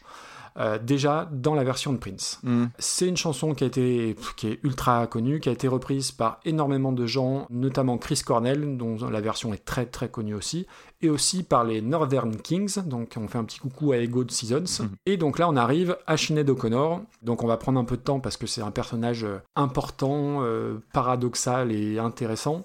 Euh, bah déjà, euh, si on juge sur son nom, c'est un peu la Prince de la pop irlandaise parce que euh, elle est née Sinead Marie Bernadette O'Connor. Elle est devenue Sinead O'Connor. Elle est devenue ensuite Magda David pour s'appeler maintenant Shuhada Sadakat depuis sa conversion à l'islam. Et avant aujourd'hui, je connaissais surtout trois choses la concernant. La première, c'est Nothing Compares to You. Mhm. La deuxième, c'est la photo de Jean-Paul II qu'elle avait déchirée à la télé américaine. Je crois Bah que oui. c'était au SNL, je suis pas sûr, mais à vérifier. Mhm. Il me semble. Et la troisième chose, et on va pouvoir faire le point John Frusciante, c'est son histoire d'amour avec Anthony Kiddis, qui lui Ah a oui composé ensuite la chanson I Could Have a Lead sur But Sugar Sex Magic. Oui, oui, tout à fait. Quoi? Bah bien sûr. I Could Have Light, c'est lui? Oui, et oui, Euh, et oui. Dis donc, mais I Could Have Light, c'est euh, une des chansons. euh, oui, parce que ça se dit Light, pardon. Euh, c'est euh, une des chansons que je préfère de toute la carrière Ah d'Ariana. bah, bah, j'ai envie de dire que Ah tu ouais. as bon goût. Et ben c'est suite à Ah l'histoire d'amour entre Kiddis le chanteur et Sinead O'Connor, qui a pas duré très longtemps l'histoire d'amour, mais, mais ça vient de là. Donc il y a énormément de choses à dire sur le personnage de Sinead O'Connor de par ses, euh, on va dire son comportement. C'est une personne qui est, alors tout s'explique, enfin beaucoup de choses s'expliquent encore là aussi par par l'enfance. Ouais. Elle est très torturée psychologiquement, mais euh, elle a été traumatisée par le divorce de ses parents, maltraitée par sa mère. Elle s'est enfuie chez son père qui va la placer dans un couvent où elle va d'ailleurs s'initier à la musique. Mais je cite, elle dit Je n'ai jamais vécu et je ne vivrai sans doute jamais dans un tel état de panique, de terreur et de souffrance. Donc là, elle parle pas de la maltraitance de ses parents, elle parle du couvent, qu'on soit bien d'accord. Mhm. Voilà qui explique, je pense, sans doute pas mal de choses sur sa vie future, ses tentatives de suicide, sa bipolarité, ses dépressions, etc. Si on en revient à des choses plus gaies, entre guillemets, ou qui nous intéressent euh, directement, euh, son rapport à la musique, j'ai découvert que euh, la première chanson qu'elle avait écrite en 86, elle l'avait coécrite avec The Edge de U2. Ah ouais. Et elle avait joué avec Roger Waters euh, sur le concert The Wall à Berlin pour commémorer la chute du mur en 90. Elle a chanté avec Massive Attack, elle a chanté avec Moby, et elle a même, figure-toi mon cher Damien, elle a enregistré un album de reggae en Jamaïque, qui en plus a eu de bonnes critiques à l'époque. Alors j'ai pas euh, poussé la curiosité jusqu'à l'écouter. Et donc Nothing Compares to You, c'est sur son deuxième album en 1990, et c'est le morceau qui l'a fait explorer, exploser. pardon. C'est un carton partout, et c'est une chanson que maintenant elle ne veut plus du tout chanter, estimant, je cite, qu'elle a finalement épuisé tout ce qui lui permettait de mettre de l'émotion dedans. Je trouve que ça en dit long, c'est un peu euh, le creep de, de Radiohead euh, euh, version euh, pour Sinead O'Connor. Et j'en arrive à la chanson. Alors la chanson, je l'avais déjà entendue, mais je ne l'avais jamais réellement écoutée. Donc c'est pas du tout la même chose. Et c'est c'est pas. Je vais essayer de mettre les choses dans l'ordre. C'est très beau. Alors ça, c'est- c'est c'est d'une évidence, mais c'est très beau. Alors oui, il faut se remettre aussi dans le contexte de 1990, parce que si vous l'écoutez avec vos oreilles de 2021, oui, les claviers, la reverb sur le piano, ça a pris un sacré coup dans les carreaux, on est bien d'accord. Mais, euh, je, alors je suis pas calé en, chant, mais je pense que techniquement, c'est un truc qui est ultra compliqué à chanter parce qu'il y, a des- il y a des montées, des passages euh, voix de tête, euh, voix de gorge qui sont assez fous. Et alors après, j'ai pas d'explication à ça, euh, peut-être que je suis le seul pour le coup à entendre ça, mais il y a un truc qui est pas définissable, c'est que il y a une espèce de... Tu, tu sens que c'est irlandais, tu vois ce que... Enfin, je sais pas comment expliquer ça. Euh, moi, j'ai entendu Dolores O'Riordan des Cranberries, j'ai entendu... euh, Il y, a- il y a un truc qui est très irlandais, très anglais, hein, parce que après, ça va aussi, comment dire, donner une influence à des, à des nanas comme Dido, Lisa Stansfield, Annie Lennox, enfin Everything But the Girl. Je pense que tout vient de ce titre-là, de ce titre qui est très pop, Mhm. avec lequel tu peux pas lutter parce que ça t'embarque. Alors oui, il y a aussi les, putain, les faux violons là. À un moment donné, ça, ça a vraiment très très très Ouais, très ça, très très, vieilli. C'est vraiment euh, vice versa des inconnus. C'est- affreux, vraiment. faut- mais faut, mais faut mettre de, mais faut mettre ça de côté. Le pont est affreux, le fade out il est moche, mais on s'en fout parce que ça gêne pas du tout l'efficacité du morceau. Et j'ai fait un truc que je fais assez rarement, je l'ai déjà dit. J'ai une culture du vidéoclip qui est assez, qui est assez nulle. Ah, t'allais regarder J'y connais pas grand chose parce que généralement j'aime bien me faire ma propre idée de ce que j'ai envie de voir, d'avoir ma propre imagination. Et là en plus, alors faut le dire, c'est le premier titre de notre liste, donc on a commencé l'étude de, de- de cet épisode-là par ce morceau. J'ai lancé le clip et j'ai pris une bouffée, une claque, je sais pas comment on appelle ça. Alors, il y a des images un peu cheloues d'ailleurs, j'ai vu que c'était filmé en France dans le parc de Saint-Cloud. Alors, les images, quand on voit le parc, c'est un peu, c'est vice-versa euh, des inconnus, on, est raccord là-dessus. Par contre, le reste, c'est un plan fixe sur son visage. Elle est en plus d'une beauté, mais hallucinante. Elle a un regard qui est littéralement hypnotique. C'est le genre de beauté froide, glaçante. En plus, elle finit en larmes. Alors, est-ce que c'est de la rage? Est-ce que c'est de la fragilité? C'est un peu tout ça. C'est un des rares clips où j'ai eu l'impression de l'avoir toujours vu, en fait, ce clip, alors que quand je l'ai vu, c'était en fond sonore et que je m'y étais jamais réellement penché euh, dessus. Et au-delà de, bah, de l'histoire de, de pour elle, je pense que c'est un morceau qui a une vraie importance dans la, dans, la pop moderne, si je puis dire, parce que euh, les, les paroles, il n'y a rien de foufou, mais elles te véhiculent un truc dedans qui t'embarque, qui te saisit, qui te lâche plus. J'ai regardé des versions en live. Euh, alors j'ai pas regardé des versions récentes parce que t'en as moins fa- fatalement, mais il y a des versions live où euh, bah, tu sens que la nana elle est, euh, elle est, enfin je vais pas dire perchée, mais tu sens que c'est un personnage qui est complètement à part, qu'elle a vécu des trucs, enfin ça, transpire littéralement. Il y a, y a un truc qui se passe quand tu regardes ce morceau, quand tu écoutes le clip ou inversement d'ailleurs. Oui, si tu écoutes ça maintenant il y a plein de défauts, j'en ai parlé, les claviers, tu vas le dire aussi, mais euh, faut regarder le clip et, euh, enfin, pas, elle est pas belle pour être belle, elle est, il y, a un- truc qui se passe dans le regard, euh, c'est pas une actrice, hein, c'est une chanteuse, et quand tu remets les morceaux dans l'ordre, l'histoire et tout ça, je- oh là là, c'est fantastique, c'est un morceau qui est incroyable, incroyable, incroyable. Voilà, genre j'ai essayé de remettre dans l'ordre si, si j'ai pas été très clair, mais je pouvais pas ne pas la mettre en pins.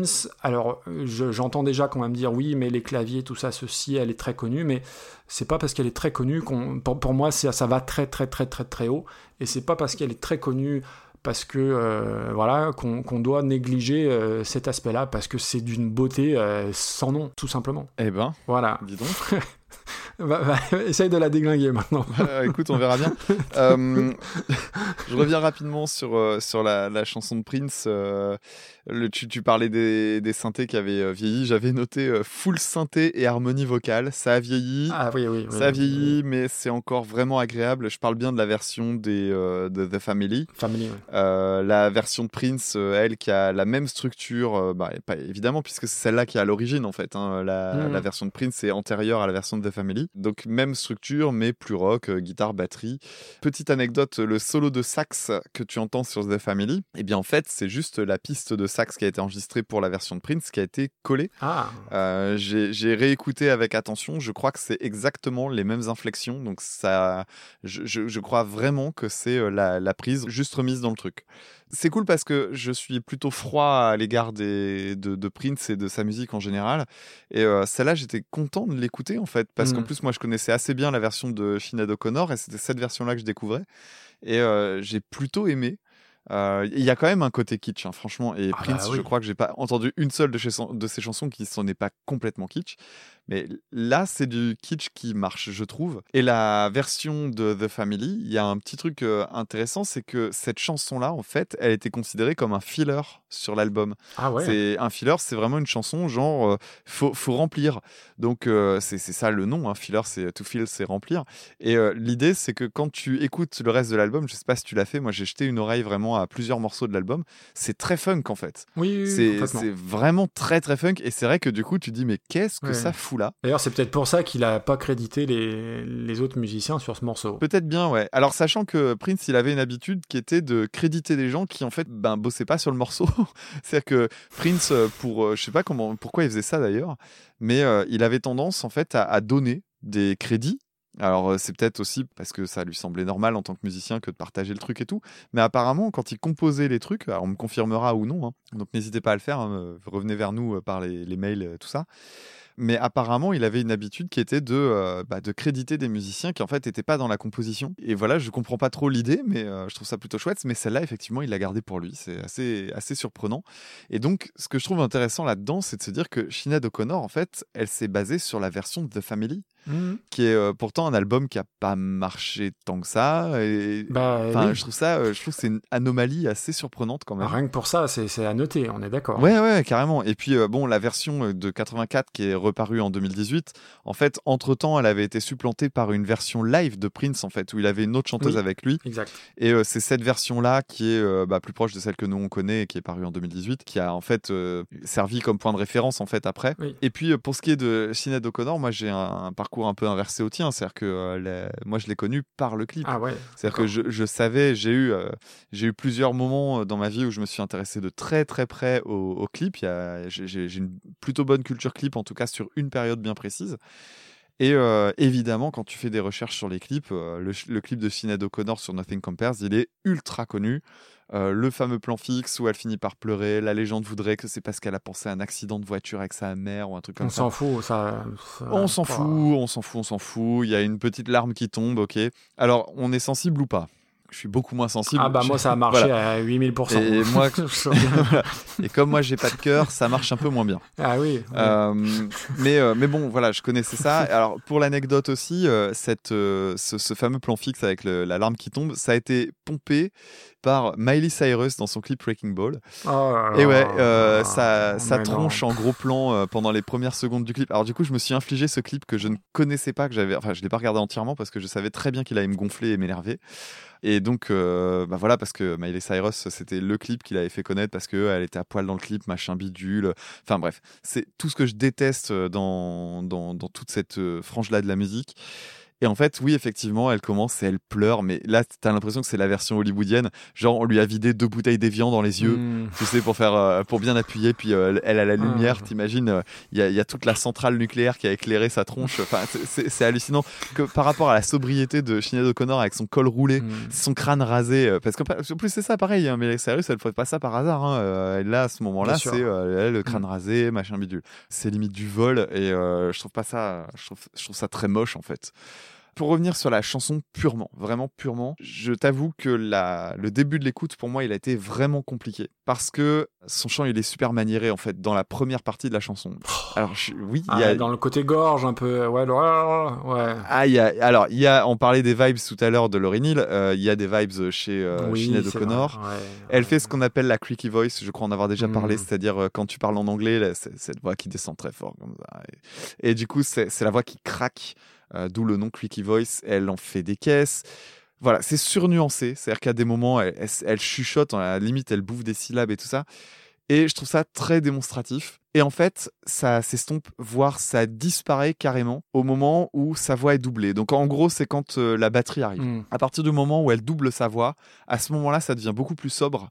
Enfin, sobre. Ça reste technique, tu l'as dit. hein. C'est une chanson qui doit être extrêmement difficile Je, à chanter. je pense. hein, Ah oui, bah, euh, effectivement, tu parlais de la voix de tête. Il y a des moments où elle sature un peu et tout ça. Puis bon, il y a une portée émotionnelle et tout ça. J'imagine que c'est le genre de chanson qui a dû être chantée en, en très peu de prises, en fait. Parce que je pense que c'est le genre de truc qui nécessite une intensité qui est modulée au fur et à mesure de ta prestation. Je, je pense pas que tu puisses dire Allez, euh, on fait une pause et puis on rattaque le troisième couplet. Ouais. Tu vois, euh, je, je pense pas que ça se passe comme ça.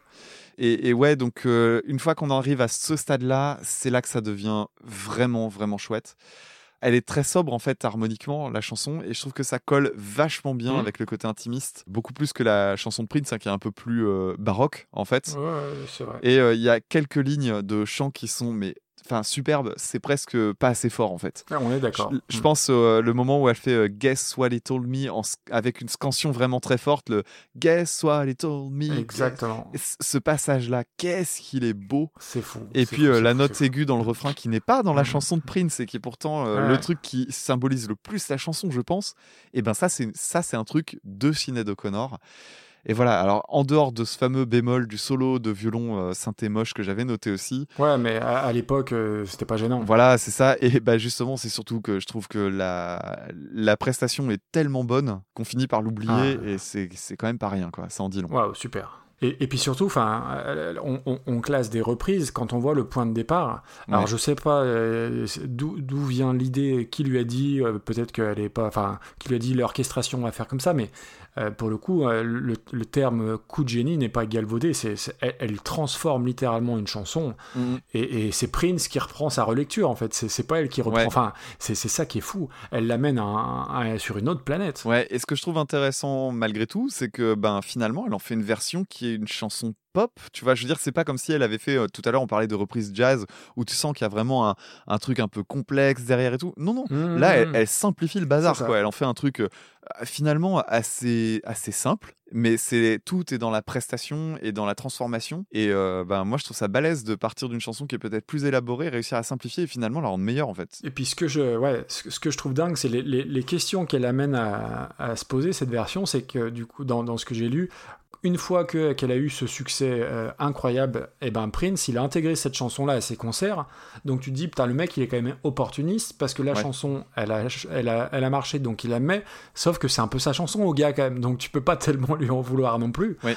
Et, euh, et- et d'ailleurs, l'histoire dit qu'ils se sont rencontrés et que ça, ça serait pas bien passé entre eux euh, parce que euh, elle aurait été grossière dans certaines interviews et Prince aurait pas aimé ça. Enfin bref, il n'y a, pas eu l'alchimie euh, en- entre les deux. Mm. Mais du coup, euh, c'est ça que tu te dis, putain, le mec, il, profite du succès pour la rajouter dans son set. Bah Mm. ouais, Coco, mais il l'a quand même écrit. Donc du coup, Ouais. c'est Et apparemment, elle est revenue sur cette, sur cette question-là en disant que les, la presse, en fait, en avait fait des, des caisses sur cette rencontre.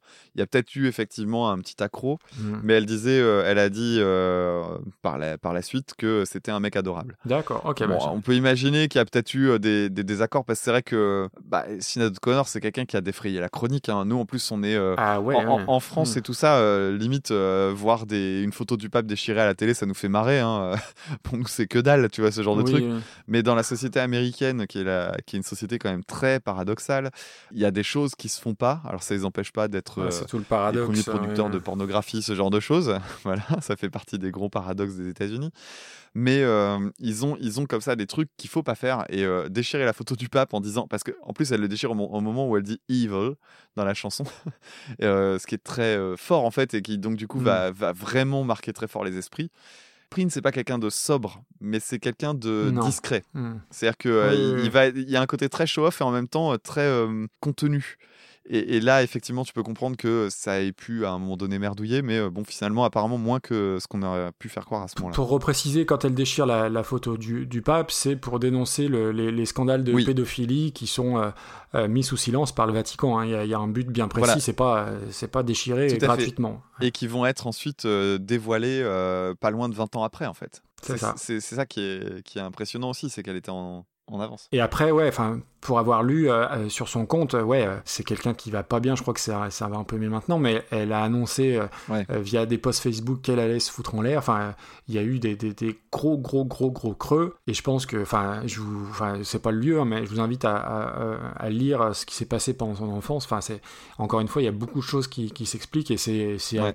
littéralement Ouais. terrifiant, terrifiant, terrifiant.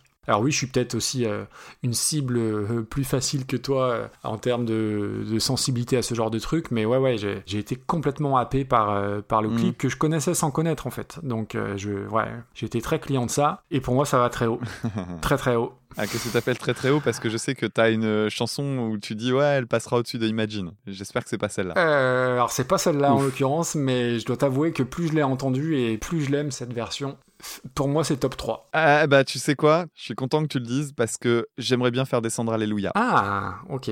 Alors après, ce qui me, enfin, je trouve que la Alléluia de Jeff Buckley vieillit mieux, euh, l'instrumentation vieillit mieux que euh, euh, Nothing Compares to You, mais il y a un impact qui est différent. Honnêtement, pour moi, elle est, elle est pas loin de, de, de tutoyer, de, de, de, de- de- on va dire, de caresser Imagine.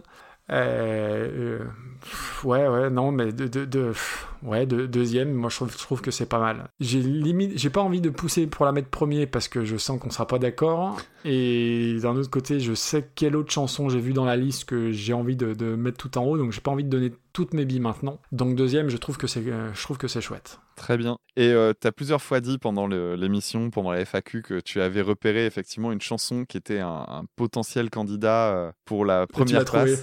Et voilà, et euh, j'ai pas trouvé le tien. Par contre, effectivement, en re-regardant bien la liste, je, je me suis rendu compte qu'il y avait dans les chansons qu'on nous avait envoyées une chanson qui pour moi peut tutoyer les étoiles aussi. Et je pense que c'est pas la même. Euh, ouais, non, je, je suis même à peu près sûr, mais euh, le problème c'est que pour moi on l'a déjà passée, et donc il va falloir attendre soit qu'elle revienne, soit qu'on fasse Ah un oui, retour bah, de roue. écoute. Donc on verra bien. Et peut-être que pour toi c'est pareil, j'en sais rien, je veux pas le savoir. C'est quand même un gros événement puisque bah, le trio de tête bouge. On a toujours Imagine en premier et on a donc Nothing Compares to You par Sinead O'Connor en deuxième très belle place. Et notre ami Jeff Buckley redescend à la troisième. C'est quand même pas rien. Ouais. Ça veut dire que du coup, le medley va falloir l'adapter. Ah oui, exact. ah non, je suis content. J'avais peur de, de ton... Pas, alors je me doutais que tu allais acquiescer sur l'aspect euh, changement, originalité, mais j'avais peur que tu sois plus, plus dur que ça, donc je suis content. Non, non, euh, je... en fait, à chaque fois que je l'ai réécouté, je me suis dit, euh, je, je change pas mon jugement sur la première partie de la chanson. Moi, je serais presque du genre à la commencer au bout de 40 secondes. Mais euh, ce qui vient derrière est tellement réussi que euh, faut, faut juste s'incliner. Et euh, voilà, euh, Alléluia, pour moi, ça passe derrière. ouais. Bon, super. Eh ben on est d'accord. Bon bah voilà, une bonne chose de faite. Un des monstres sacrés de la reprise. Exactement. Mais euh, c'est pas parce que c'est elle est attendue qu'elle mérite pas euh, sa deuxième place. C'était comme, euh, je répète un peu ce que j'avais dit pour Alléluia, mais pour moi c'est complètement justifié de par, de par tout ce qu'on vient de dire. Eh ben, très bien, très bien, très bien. Ça fait un joli top 3. Euh, il nous reste deux trois bricoles à dire. Oui, il va nous rester notamment la fameuse question auditeur. On va rappeler un peu le principe. Ah, allez, ben voilà, on t'écoute. Si vous nous suivez, si vous nous avez suivis jusque-là et que vous êtes nouveau ou nouvelle arrivée, le principe de la chanson auditeur, c'est donc euh, Maxime et moi, on va maintenant choisir euh, neuf morceaux dans, notre méga liste qui a été envoyée par euh, bah, toutes les personnes qui nous écoutent. Et on garde un emplacement spécial pour un auditeur ou une auditrice qui gagne la question justement dédiée aux auditeurs et aux auditrices. Cette question d'habitude, c'est toi qui t'en occupe, c'est la première fois que je le fais. Et donc, euh, vous cherchez la réponse à la question que je vais vous poser maintenant et vous nous envoyez la réponse par mail. Euh, Est-ce que ça t'embête si on le fait toujours sur ton mail à toi? Pas de souci. Donc reconversionpodcast@gmail.com. Voilà, ça sera très bien comme ça. Et donc, la question que je vais vous poser est la suivante. Saurez-vous reconnaître ce titre?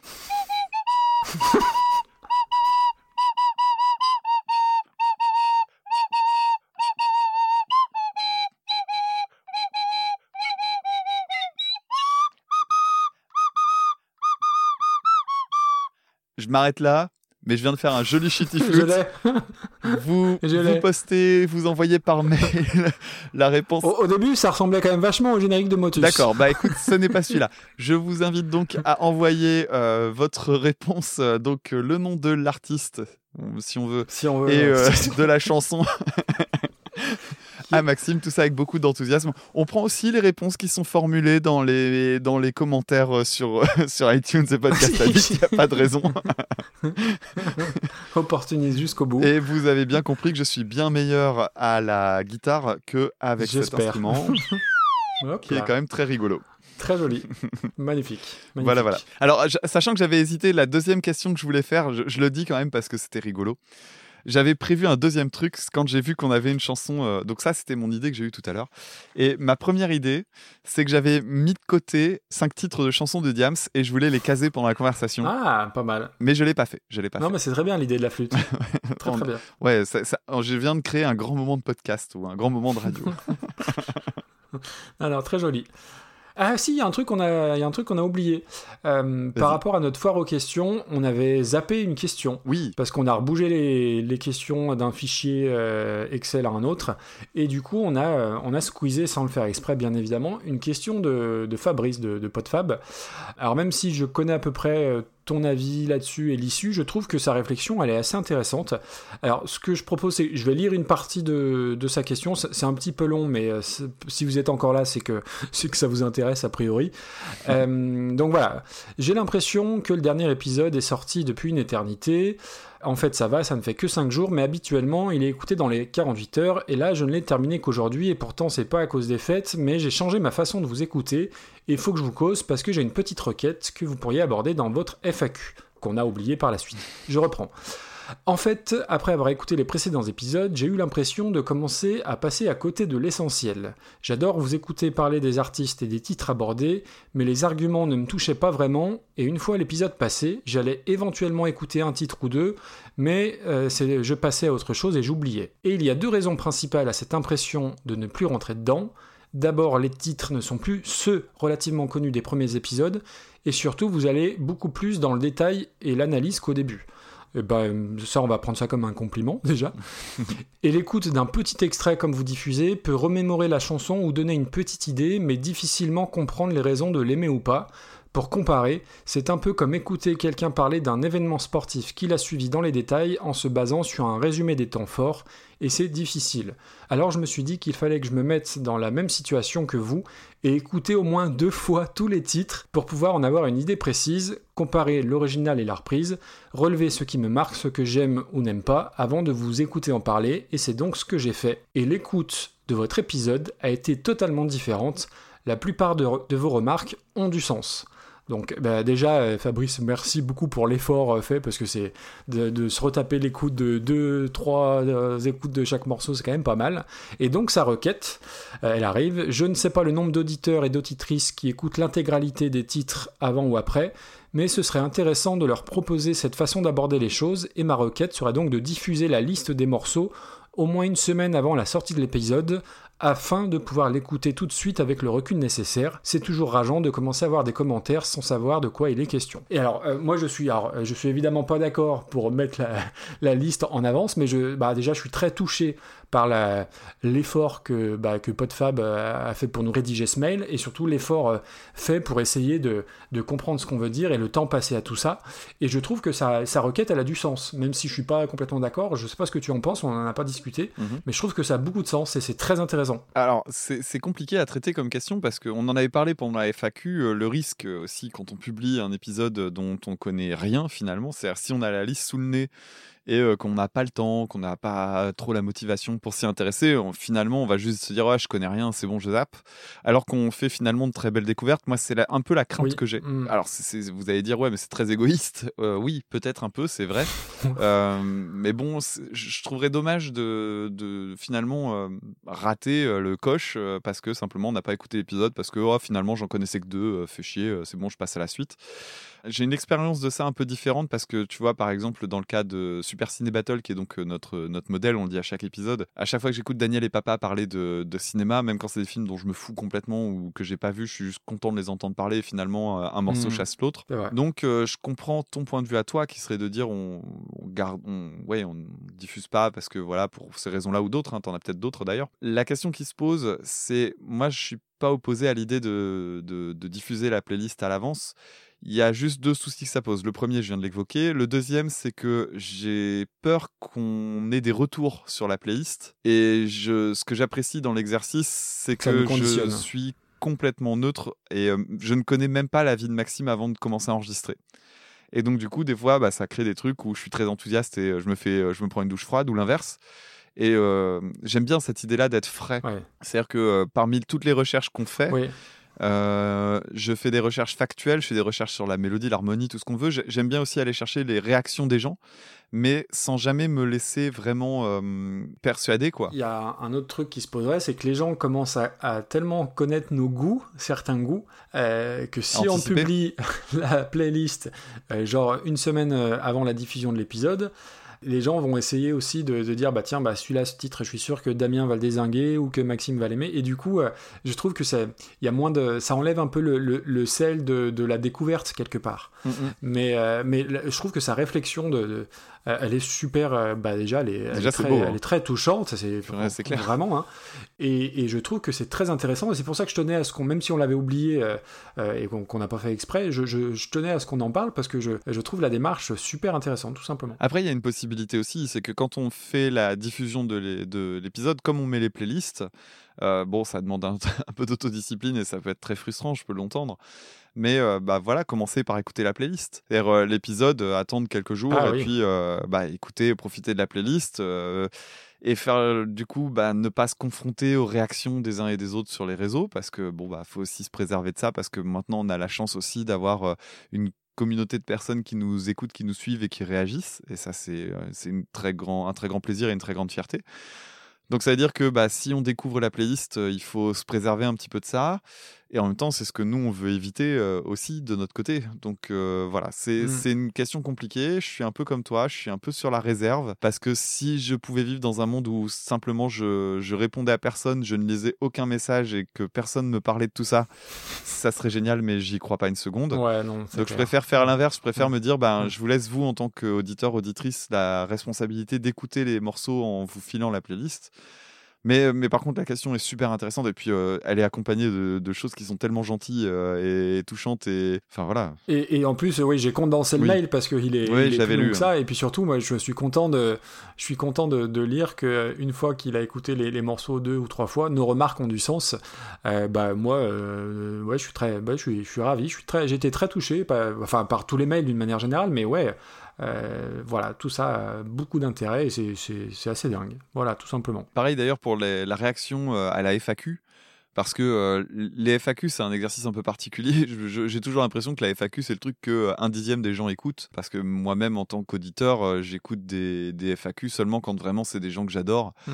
Euh, J'écouterai avec plaisir la FAQ de Giga Music, même si je m'en prends plein la tronche à chaque fois qu'il parle d'un certain Jean-Jacques Goldman. Tu vois, je- je- je- eux, je vais écouter, je vais écouter euh, les, mes podcasts préférés, je vais écouter euh, peut-être un ou deux youtubeurs ou youtubeuses que j'aime beaucoup. Mais c'est vrai que c'est un truc à côté duquel je peux passer. Et en fait, quand j'ai regardé les stats, je me suis rendu compte qu'en fait, euh, les, la FAQ, elle a été écoutée autant qu'un épisode classique. Et on a eu énormément de retours Ouais, aussi via euh, bah, Twitter, mail et tout le reste. Et en fait, j'étais super touché de me dire, bah mince, alors notre petite conversation Bah, pour. euh, je, bah, ça- je comprends toujours pas. Pareil. Mais bon. Et oui, on a été aussi cité, euh, bah, vu qu'on est en début d'année, c'est euh, votre découverte euh, machin de 2020. Euh, T'en as plein sur Ouais, le ouais, plan, ouais. l'aspect podcast musicaux qu'on parlait de, bah, de Super Cover Battle. Et, et c'est aussi, tu te dis, mais putain, c'est, hallucinant. Donc je, vais, je pense que je vais encadrer littéralement tous ces tweets. Je vais les imprimer, les encadrer. Et quand ça va moins bien ou que tu as moins la motive, bah, tu regardes ça. Et pour le coup, de la motive, quand tu fais des, des podcasts, alors je parle pas des formats à deux, mais des formats tout seul, t'as- t'en as besoin peut-être un peu plus de la motivation. Ouais. Et ben, ça fait vraiment, vraiment chaud au cœur. Donc encore une fois, on le redit à chaque fois, mais, mais merci incroyablement, merci infiniment à, à vous tous et à vous toutes qui nous écrivez, qui nous envoyez toute cette affection-là. C'est difficile à dire, mais j'y arrive. Euh, c'est génial. Et puis, euh, Voilà. le truc chouette, c'est que l'engouement euh, n'a pas l'air de descendre et les personnes qui nous écoutent depuis longtemps, en fait, continuent de partager, tant et si bien qu'on reçoit régulièrement, toutes les semaines, des personnes qui nous envoient des mails pour dire euh, Ouais, j'ai commencé à écouter, j'en suis à l'épisode autant et tout ça. Et, et, c'est rigolo parce que moi, j'ai entendu ça de Super Ciné Battle. euh, tu vois, on parlait de Fanny qui était derrière la Stouquette. Coucou Fanny. Euh, donc, pour je sais plus quel épisode, Fanny du podcast euh, Passion moderniste et Passion médiéviste, qui avait repris les Super Ciné Battle depuis le premier, alors qu'ils sont au 100 passés, euh, 130, quelque chose comme ça. Et euh, je me dis, bah, on en est arrivé au stade où nous, on est à l'épisode 14. Moi, j'ai toujours l'impression que les personnes qui écoutent l'épisode 14, c'est parce qu'ils sont au numéro 14. Bah, c'est ça. Et en fait, non, il y a des gens qui rattrapent et je trouve ça trop cool. Et ces gens-là, ils arrivent parce que bah, ils en entendent parler par les réseaux ou par les vrais gens de la vraie vie véritable, je sais pas. Mais c'est super cool, quoi. Donc, euh, merci encore. Et du coup, comme il y a des nouveaux auditeurs et des nouvelles auditrices, euh, du coup, ça rajoute des, et qui nous envoient en plus des reprises, Ça ça, rajoute des lignes dans notre dans, no- dans notre tableau.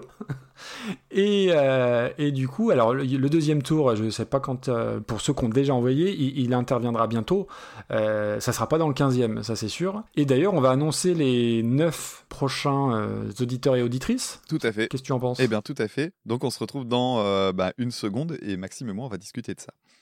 Bon, voilà, vous vous en êtes pas rendu compte, mais on vient de passer 10 minutes à chercher euh, donc euh, les chansons et on a nos 9 prétendants et prétendantes pour le prochain épisode. Donc, euh, dans l'épisode 15, vous entendrez une proposition de Patrick Zéoli, Une autre de Martin, as Tintamar, une autre de Flavien du podcast Podcastorama. puis une de David Klein, On aura une proposition de Fredon Bilboquet, puis une de Woody de Capsule Pod, une proposition par Gatchan, une de Babinos. et enfin une d'Hervé. Eh bien, j'ai l'impression que c'est que des gars. Non, Gatchan, c'est... Gatchan, ben, je sais pas. Alors, sachant que oui, il faut le préciser. Après, la thématique, elle est intéressante. La thématique est intéressante et on, on le précise, on fait dans la liste, dans la- dans l'ordre des d'arrivée Oui, des fait. nouveaux auditeurs et nouvelles auditrices. Donc euh, voilà, on, on, on mixe pas. Enfin, voilà, c'est un peu compliqué, Mm, mm.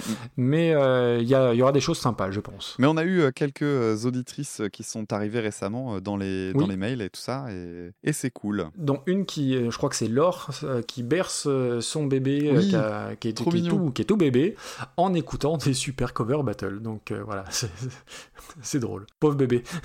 Ça dépend sur quel épisode elle est tombée. Mais Ouais, voilà. voilà, c'est ça. Bon, mon cher Damien, je pense qu'on a fait le tour. Est-ce que un peu d'actu? Euh, un petit peu d'actu. Alors, euh, le Zig de Pod est paru entre deux, et là, je suis en train de travailler enfin sur euh, l'épisode sur Émilie Simon, ce qui va me laisser de la place pour travailler sur l'épisode sur Stupéflip. Donc, euh, keep in touch, parce que là, il y a du gros qui arrive. Cool. Et toi? Eh ben écoute, euh, à l'heure où vous écouterez, vous auditeurs et auditrices, oui, euh, la- il y aura eu un nouvel épisode de reconversion, donc euh, sur euh, un des deux génériques de notre émission, une, une reprise donc de Sunny. Donc c'est pas la reprise de Bully la Nurse, c'est une toute autre reprise par un groupe qui m'est cher, un artiste qui m'est cher. Donc euh, voilà, j'espère que tout ça vous plaira. Une petite demi-heure de, de chouettes sons en attendant, en attendant un prochain épisode tout simplement. Parfait. Bon, ben, on vous dit à très bientôt, du coup, dans, dans un petit mois. À très bientôt, merci encore, et dans un Voilà. petit mois, c'est ça. Merci à toutes et à tous Bonne de nous écoute, écouter. tout le À monde. très bientôt, salut. Ciao, ciao.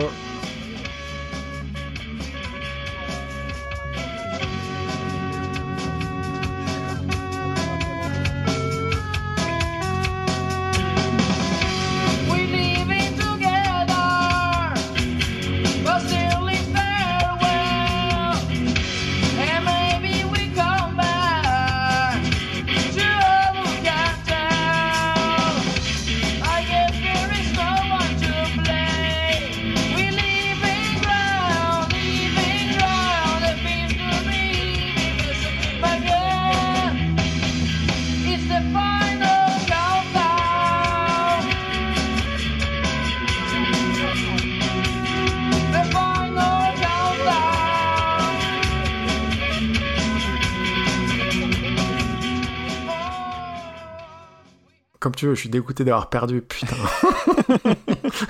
Ah, je suis désolé, mais euh, c'est le jeu. non, mais- Tu vois, moi, j'aurais accepté le 81, C'est le le jeu, bah 82, ça m'aurait arraché le bide, mais je l'aurais fait quand même. Mais 17-16, c'est quand, même- quand même formidable. Ouais, c'est beau. Euh, je je peux la demander pour un peu plus tard? non, pourquoi? J'adorerais, mais j'adorerais, mais alors, je- euh, tu comprendras le moment venu. Bon, bah la 9 Allez, commençons par la neuf. Oh là, le relou, ouais. T'inquiète pas, tu le regretteras pas. Donc, allez, alors c'est moi qui. Je vais faire l'intro du coup, vu que euh, je sais pas ce qu'il nous fait là. Je pense que ton vous, il était dû à voulez-vous coucher avec moi? Euh, Ouais, ouais, un peu peut-être, tu Ça vois. ça. Ce- Un lapsus. Allez, fais-nous rire.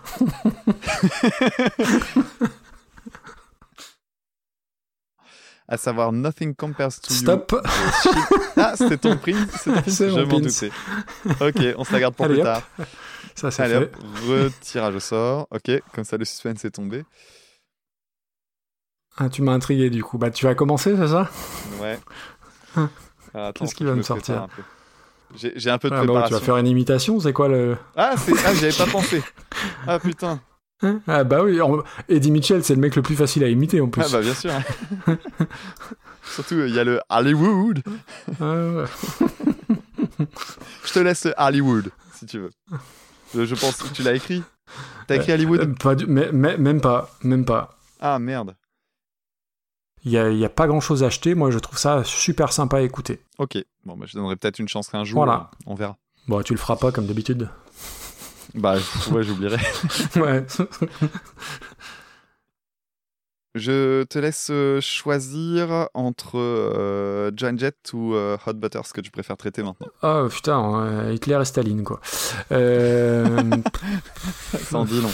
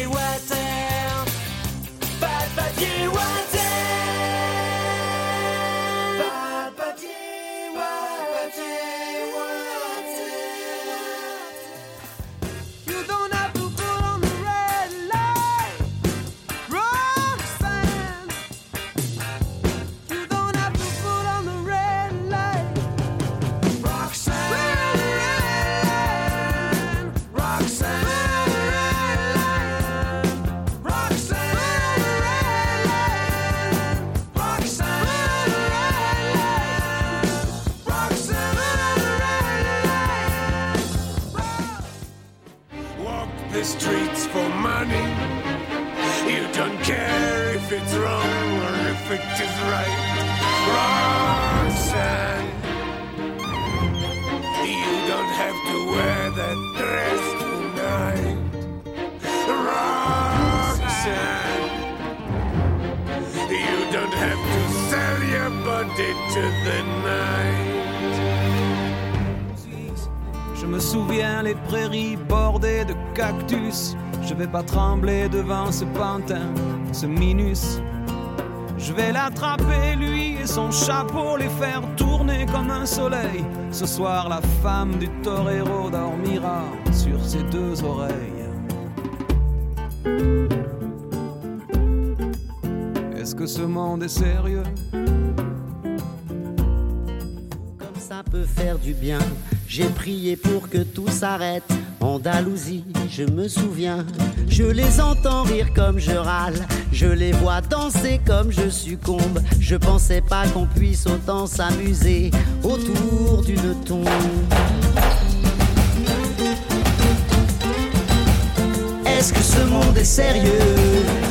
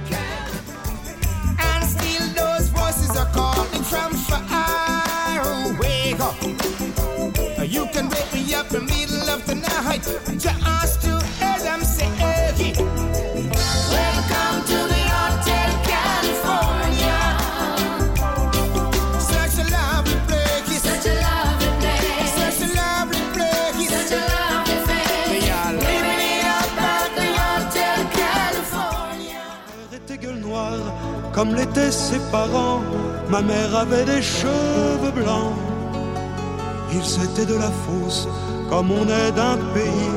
Grâce à eux, je sais qui je suis.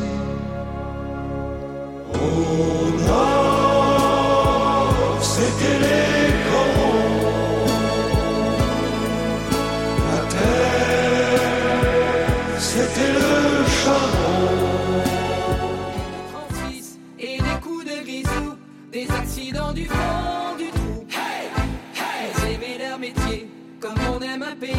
C'est avec eux que j'ai compris.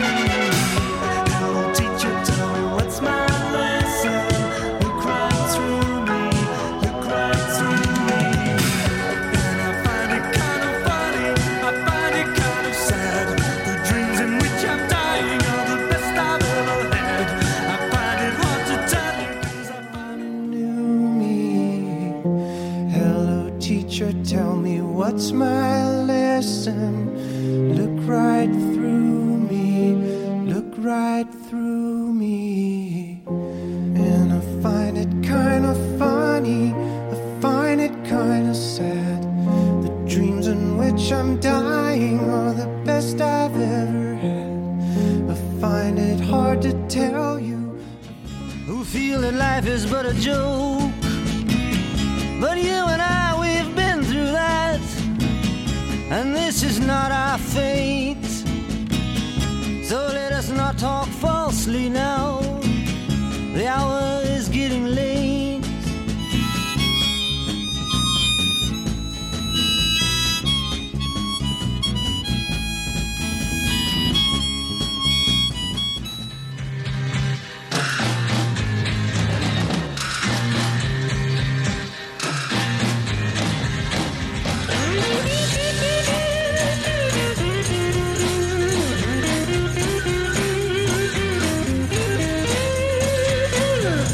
must be some kind of way out of here.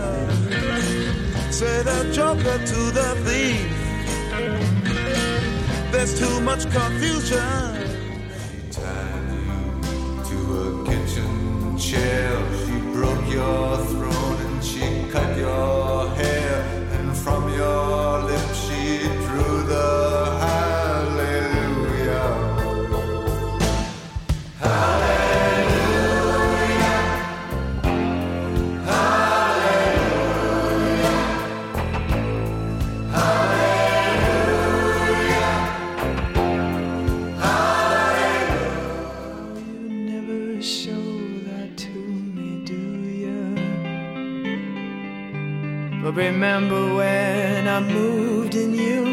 and the holy dove was moving too, and every